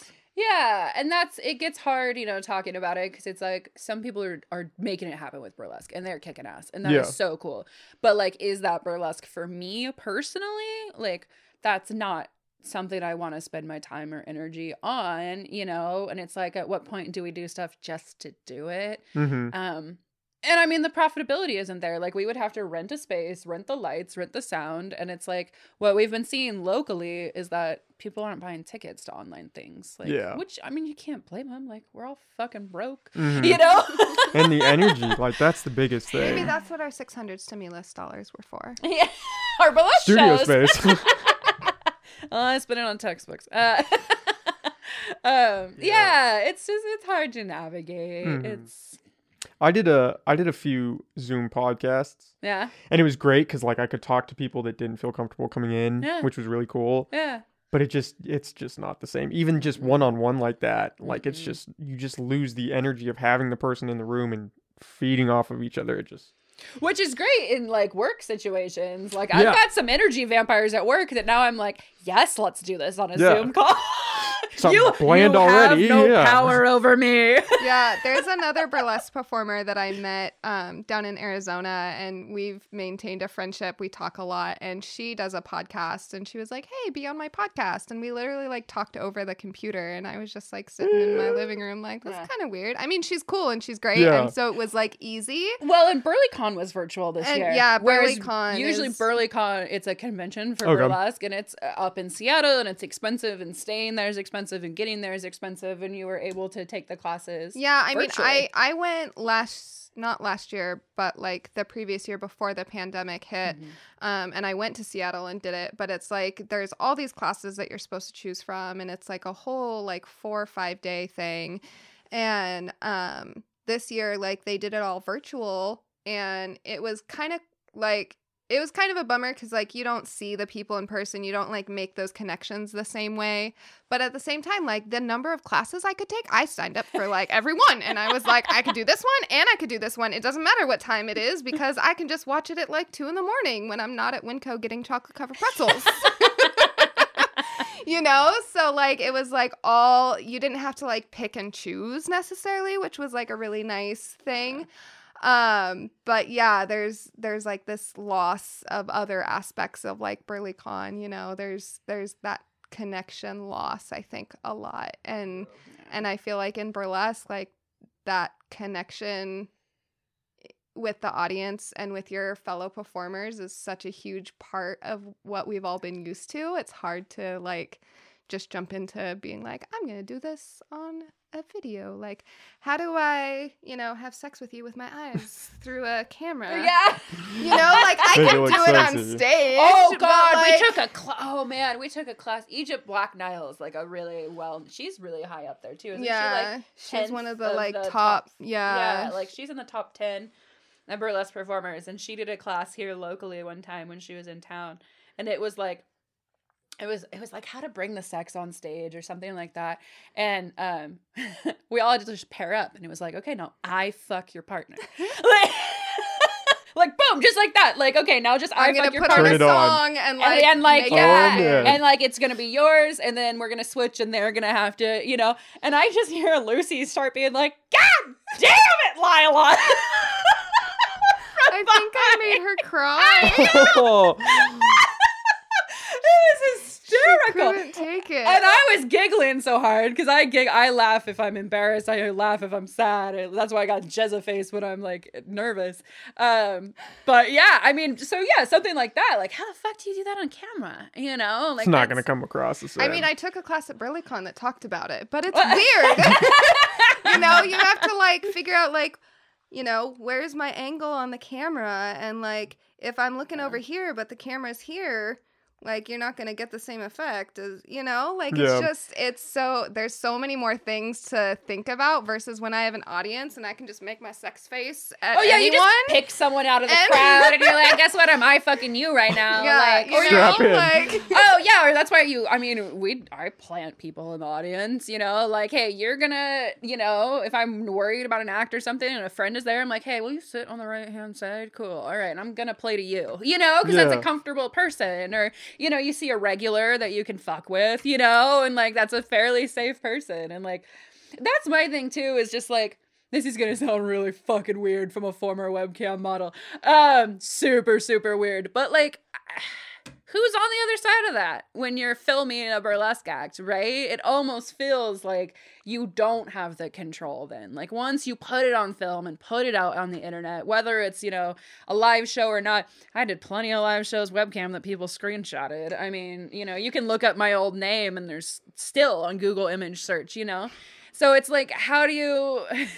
I look it up every once in a while. Check how's it doing. Shit, am I still on it? Can I still not run for office? Is that... Yeah, I mean, I've got a couple of my performance videos, and there was, like, one person from, like, I hate to do this, but, like, from the Middle East that didn't speak very well English and would, like, message me, and they're like, oh, saw you just put a video up on YouTube, and I'm like, cool. Like, I don't know who you are. Yeah, you know, like, or once the pandemic hit, they messaged me again, and, like, they were like, you haven't put a video up in a while. And I was like, oh. Like, what do you want me to do? Like, I'm not gonna... Well, once it gets on the internet, it's not... Remember that guy sent you a dick pic within, like, an hour and a half of you creating a performer Facebook? Oh, yeah. Yeah. I've also recently, I think over the summer, someone messaged me and asked me if I would escort. And I was like... I remember that! I remember you being like, huh. Yeah, he was just like... And it was very not well done. It was not a good pimp pitch. Oh, yeah, man. It was like, let's do this, and, like, let's go to dinner, and, like, I'll pay you this amount for sex. And I'm like, oh, I'm good. Like, that's just not my thing. Yeah. Like, totally for other people. Yeah. Like, great, go for it. Like, make it work for you. It's just not me personally. That's not, like, my go-to thing. And I was like, you know, I tried to be nice. I was like, no, thank you. Like, not my thing. I'm good. And then he got really upset and was, like, asking me all these, like, personal questions. And he's like, well, don't you like going out to dinner and having conversation with people? And I literally, and I'm, anyone in the troupe could tell you, I'm, like, one of the stupidly nice people ever. And I just got to the point I was like, you know, if I had anyone in the world to go to dinner with, it would not be you. That is scathing from Lila. From Lila, that is like... I was like, you know, and if I'm really hungry and I don't want to go out, I'm a pretty good cook. I can make my own food. And if I want to have Winko's got chocolate pretzels. And, like, I have conversations with people that I enjoy their company, which none of these apply to you. Yeah. Oh, and then it was... Bring down the hammer. I was like, I'm trying to be nice and, like, turn you down nicely and just be like, no, thanks, I'm not interested. And then I got the, well, go drink some throat yogurt, and blocked me. And I was like, you're so cool. It's like when a guy revs his car near you and you're walking in, you're like, oh my God, so cool. Yeah. I want to have sex with him, like, right now, right this second. Oh no, unblock me. Now I really want you. I tried to be nice. You didn't take no. Like, I don't know what to do. I don't know what you want from me. Well, I know what you want from me, but you're not getting it. Well, and there is safety somewhat in local performances, right? If we have creepy people, like, we can boot them out. If somebody's being raucous and annoying, like, we can boot them out, and we just know not. Yeah, I mean, we've had a list with, like, pictures, too. Like, hey, this person is an issue, and, like, I don't want them at the show. And we're like, cool, like, we'll put a picture at the front door, and whoever's doing the door will be like, sorry. Yeah. Totally. You know? And when you put it out on the internet, there's that anonymity. Mm-hmm. You don't know. I mean, that's why a lot of us have, like, separate profiles, you know? Like, Facebook is a huge resource for, like, connecting and, like, promoting and all this stuff, but, like, we don't all necessarily want to do that from like our real life profile. Yeah. So like we'll create a performer profile, and that's where we do all of our stuff for burlesque specifically. We've had people like we had when I first started, we had someone who was a social worker in her like daily life. And so she would even perform in wigs just so that no clients or, you know, clients, relatives or anything would recognize her doing it. And there's, you know, we've got somebody else that keeps their performer totally separate because they do have a stalker in real life that they don't want to know about their extracurricular activities. So, yeah, the differences. And then there's me. I'm like, hey, guys, what are you doing this weekend? I'm going to take my clothes off. You should come see it. Like, oh, yeah. I remember I went somewhere else to perform and I went and grabbed dinner and I was like chatting with, I think, the waiter, and I was like, yeah, I'm going to go like do a burlesque show. And and he was like, what is that? And so I kind of like gave him the rundown, and I was like, bring your girlfriend, like come on over after your shift, you know? That's like I stayed at the Benbow Inn after we did the Brass Rail show because I was like, I don't want to drive all the way home after like a burlesque show. And we got up and we got breakfast. My husband and I got breakfast the next morning, and the, you know, the guy's being really nice. I'm like, oh, well, you know, what brings you guys down here? We're like, oh, we live in Lolita. And he's like, okay, why'd you stay the night? We're like, oh, we had a burlesque show. And he was like, oh, really? Like, where was that? And we're like, Brass Rail? He fucking turned around and walked away. Oh, my God. So yeah, I'm going to walk away from this one. Sir, I think I still have turquoise eyeliner on my lips. Like, there's no way you thought that was going to be a normal answer. That I left on from the night before. Right. Yeah. She blew me. Yeah. Oh, man. So I don't know. Trying to figure it out virtually, it just is it's just a whole new landscape. Yeah. And people are weird online. Like, it's just, if you can avoid it, it's just better. The things in person, like, there's people that I've met in the audience that, like, there's some people that have come to almost all the shows, and I'll, like, message them and chat with them. Yeah. You know, and there's people that, like, I've met and, like, become friends with, like, through performing and them just coming to shows and stuff. And so there's like a difference between that and like how people interact with you in person versus like the ways that people interact with you over a computer or your phone or whatever. It's just sometimes it's worlds. I know one of the things with virtual shows that I've heard is people like not turning off their cameras so you can see like who's watching the show. Oh, I used to charge extra for that. No joke. I gotta look at you. I gotta get extra. Oh, yeah. Yeah, but there was a post from another performer that were like, hey, I did this show, and then we saw this guy, like, jerking off. Oh, God! Because he didn't turn his camera off while he was watching the show, which is I fucking guarantee that was on purpose. Like, oh, yeah. I guarantee that's his thing. And so, like, no one's doing that at a show in person. Oh, no, that's an exhibition. Like, oh, no, if somebody did that at one of our shows, I think the other audience members would boot them out. Yeah. Honestly, like our regular, like are pretty respectful of us. And so if somebody like was in the back of the theater whipping it out, I think that they would get, I think they would be taken care of before we even knew about it was happening. Honestly. I mean, like we had that one performer who came and they had an act where people like attacked them on stage and called them a lot of slurs. And there were audience people that didn't know it was part of the act and literally got up out of their seat and walked towards the stage. Like they were going to rescue her. Like they were going to help this performer out. And we had to like have people be like, no,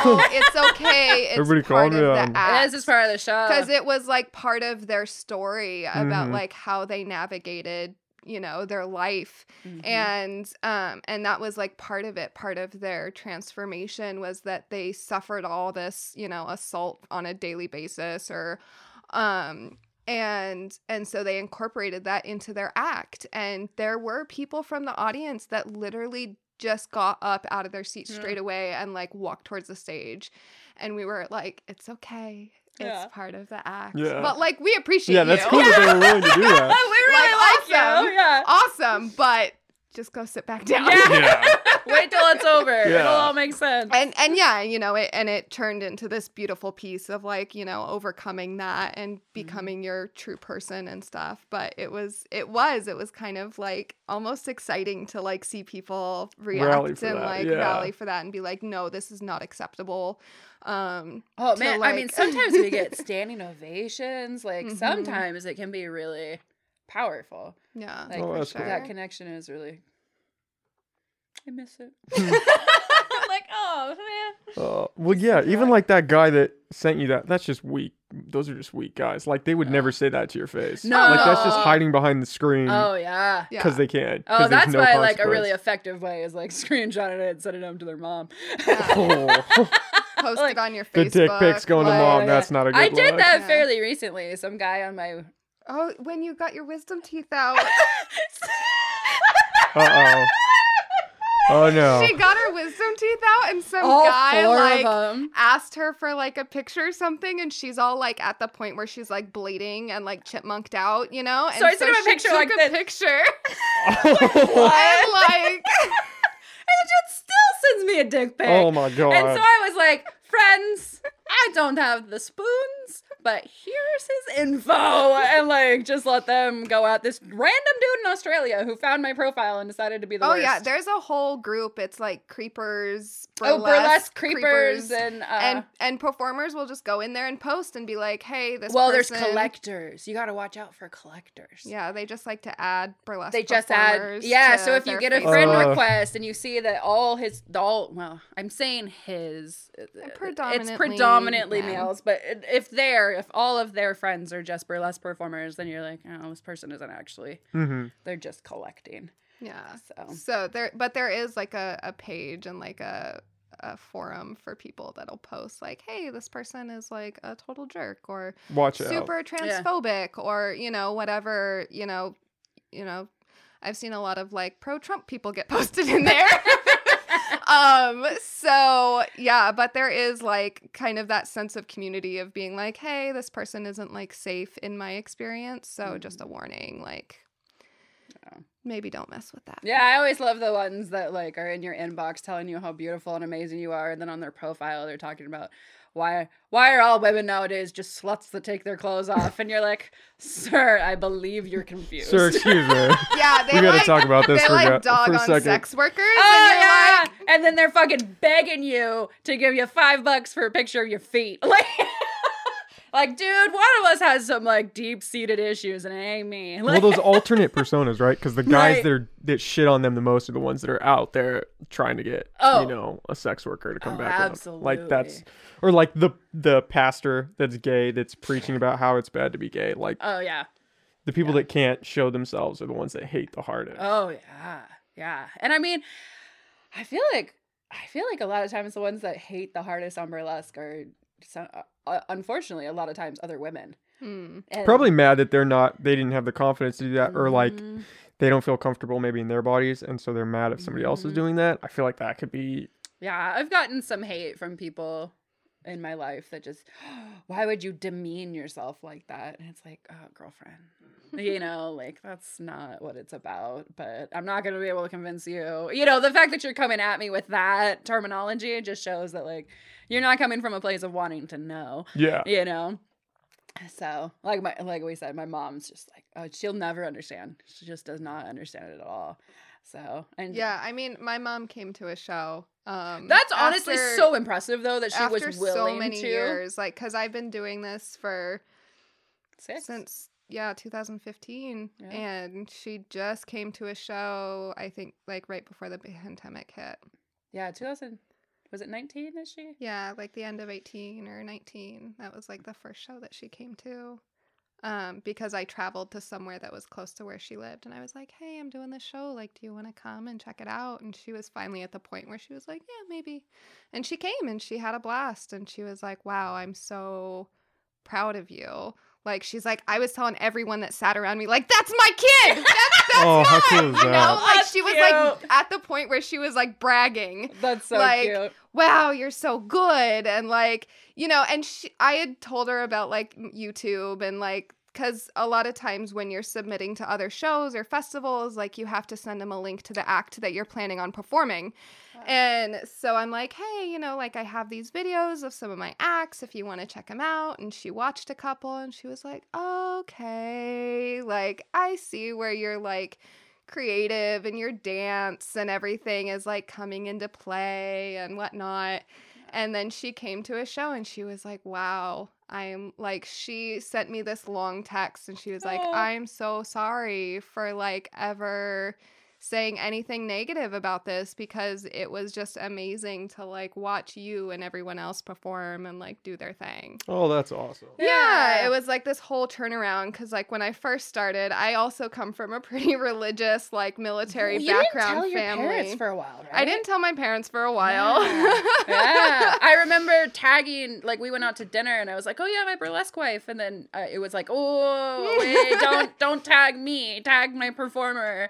You know? Yeah. Yeah. So, like, yeah. You had, like, an aunt be shitty about some photos you took for your...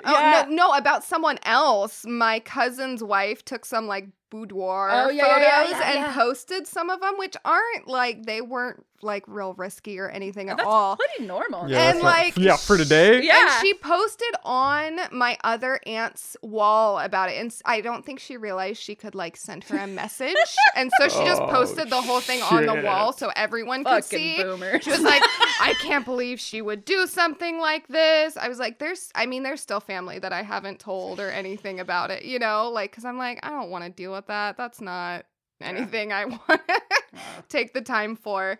But yeah, like, the turnaround for my mom, especially, to be like, oh, this is cool. I would do this again. Like, I would come see you. Yeah. And see, like, people asking me, like, how would you feel about, like, your daughter doing it? I think for me, well, let's be real. I would be like that fucking obnoxious mom being like, yeah, baby girl, here, I'm selling merch, you know, like. But other than that, just knowing what goes into it and knowing, like, the fulfillment that I get from it, like, I hope she finds some hobby, you know, that hits all these boxes for her. And if, you know, if it's sexual and degrading to somebody else, but she finds, like, good fulfillment out of it, you know, well, that's... I mean, isn't that what every parent wants? You just don't necessarily think about it in terms of, like, them taking their clothes off. Yeah.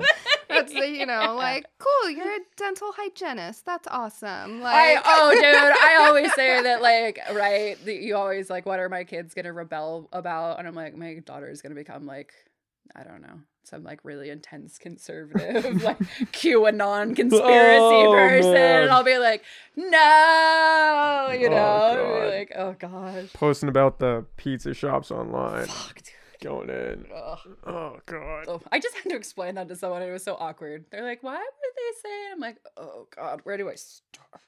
But anyway. Yeah, where do you begin with that? It's just a black hole. You see, they invented the internet. At first, Al Gore invented the internet, and then... Now we're with Trump fighting pedophiles. I mean, it's a long, complicated story. Do we really have time for this today? Right. Yeah.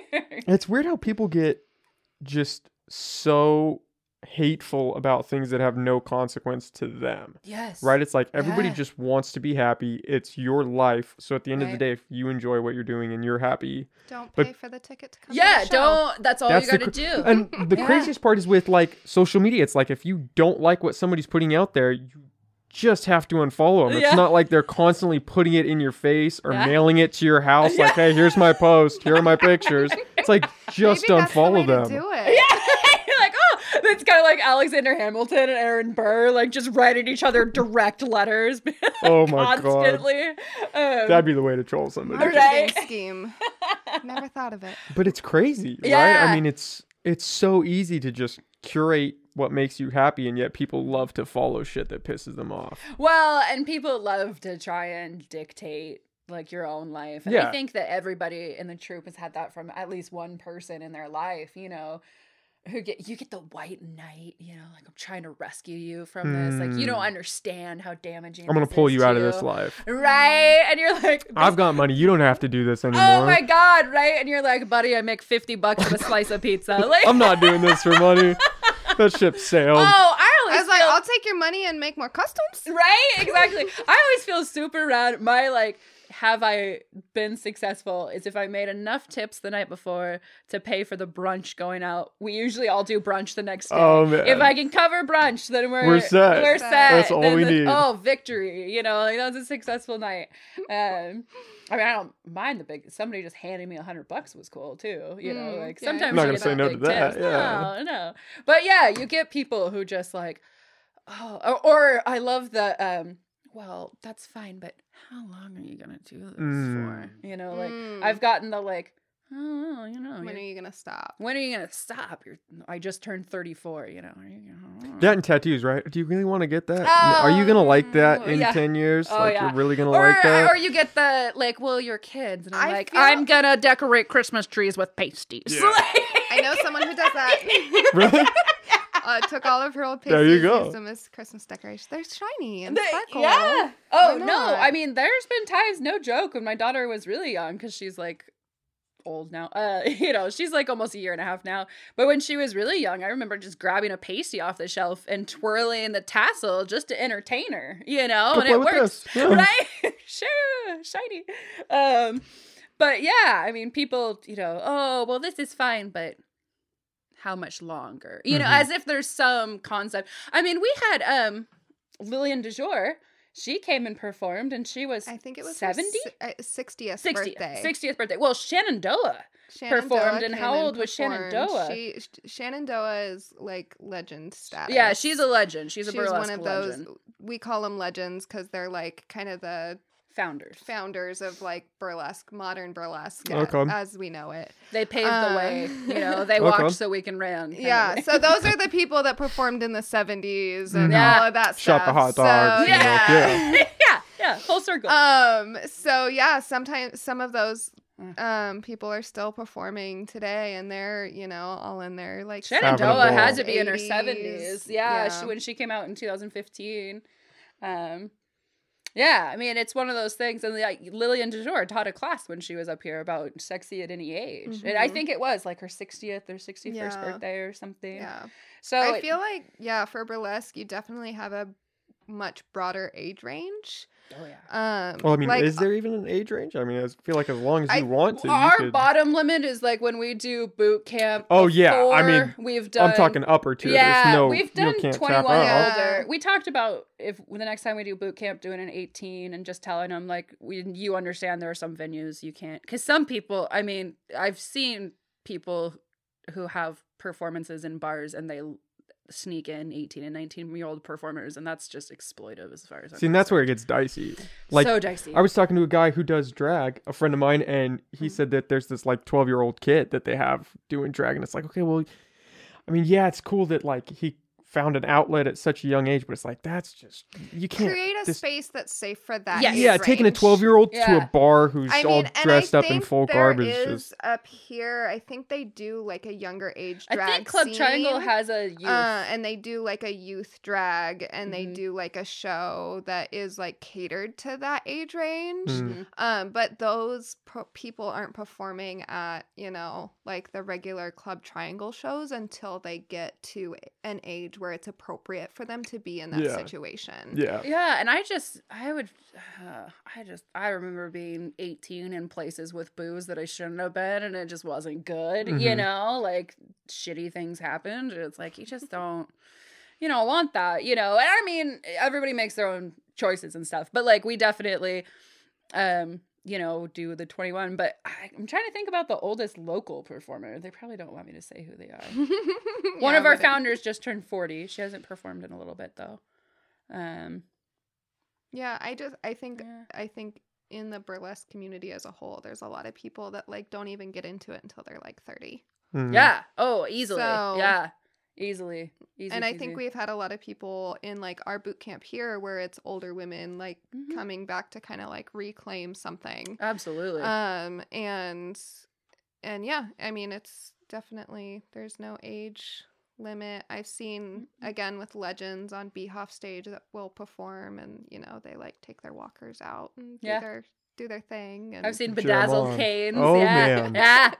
Yeah, really impressive. Really cool stuff. I mean, they do a legend ceremony where they honor. Yeah, when I went to BurleyCon in Seattle, they have you know, legends that are there. Usually they're like Legend of Honor kind of a thing. And they usually have someone who comes in every year.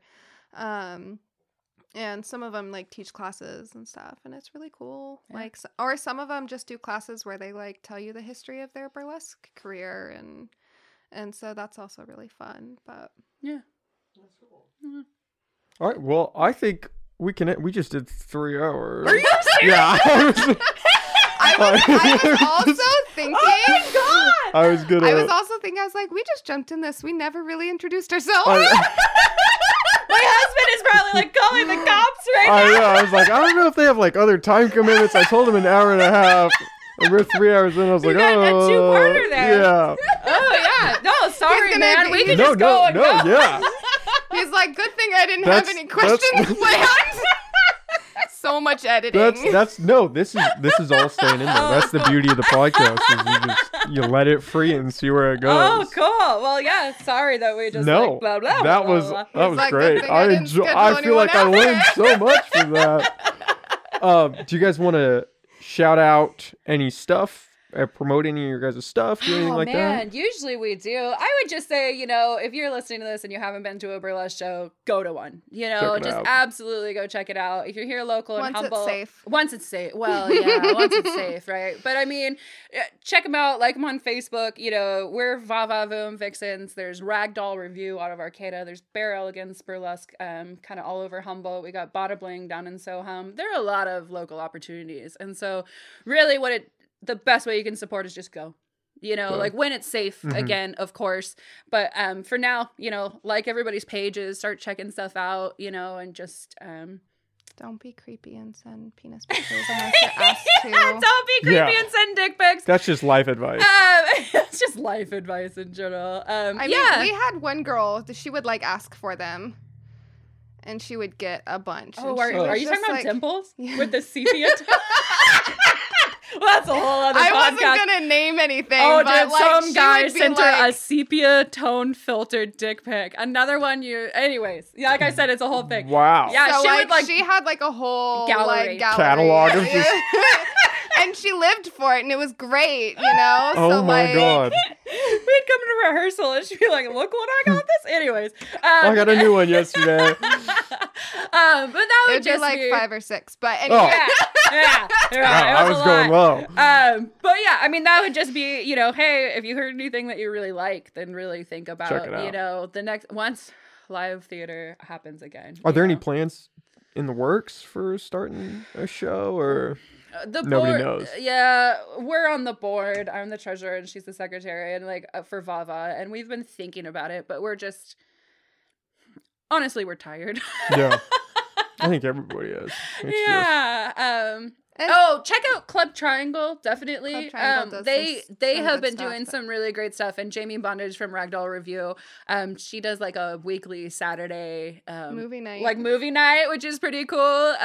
So check them out. Tucker Noir has been doing some like Tucker Noir has collaborations with NCRT and stuff that have been pretty cool. Yeah, Ragdoll did a live virtual. So definitely, I mean, just kind of look around in the community. I think a lot of people, if you're not in it, you don't really realize that we're here. So I mean, just kind of look around and see what the stuff is. The best you can do is watch. Yeah, I think like personally I've been doing a lot of like photo shoots. Oh, I know those on. Oh God, Lila's thirst traps. I sit there eating pizza on my couch being like, oh, that was a fucking good idea. Oh, thank you. So yeah, I mean, that's just my pitch and promotion. I mean, unfortunately we don't really have anything. Or message me and I'll drop you off some muffins. People might take you up on that. Watch it. Well, thanks for having us on. No, thank you guys for coming on. I had a great time talking with you. That was a lot of fun. Oh, good. For sure. Do you normally introduce like yourself and whatnot? Or? I will do an intro for you guys. Okay. Out as like before an I have outro? An intro. Okay. And outro. Well, this is kind of the outro right here. Right. I'll do an intro for you guys, and then I play a little jingle, you know, intro the music, and then it just goes right into the podcast. So you gotta send us the link. So I definitely will. Yeah, it'll take me a few days. I think when you first like messaged, the Vava, you may have been talking to me. Oh, was it? Yeah, I was wondering. I was like, I didn't want to ask because, like, I didn't know, like, I didn't want to break the barrier if they didn't want to. Yeah, because I tried to be like really anonymous when running it out. Okay, because like the board, we have a board, and sometimes it's not always the same person responding to like every person, and so I was like, yeah, this person wants to do a podcast. Like, who's interested? And so then I just like reply. And so I started like, not in like a creepy way, but I was like, well, who is this person? Like, are they creepy? Like, now I have to make sure it's safe for us to go do a podcast. Okay. In the murder shed. Yeah, you know, yeah, I get it. I totally get it. So I researched you a little bit first, but yeah. Oh, I just turned my GPS on. Text your husband, this is my location. If you don't hear, we better watch out because the cops might be on their way at 3 hours. Listen, if you don't hear from me, garage. There's a garage. It's a little sketchy already. I don't know what else to say. We don't know this guy. He's got to somehow take both Lila and I, though, so. That's true. Power in numbers. Yeah, power in numbers. Yeah, I was wondering. I was like, should I ask who I'm sorry, like, to thank them or just like, we'll just let it slide. Like, okay, thank you for your help, you know. But no, thank you guys. Yeah. I had a great time talking with you. Really. Yeah, I can't wait for shows. I'd love to go see one. I think that'll be really cool. We'll send you tickets for sure. Awesome. Yeah. Okay. Thanks, guys.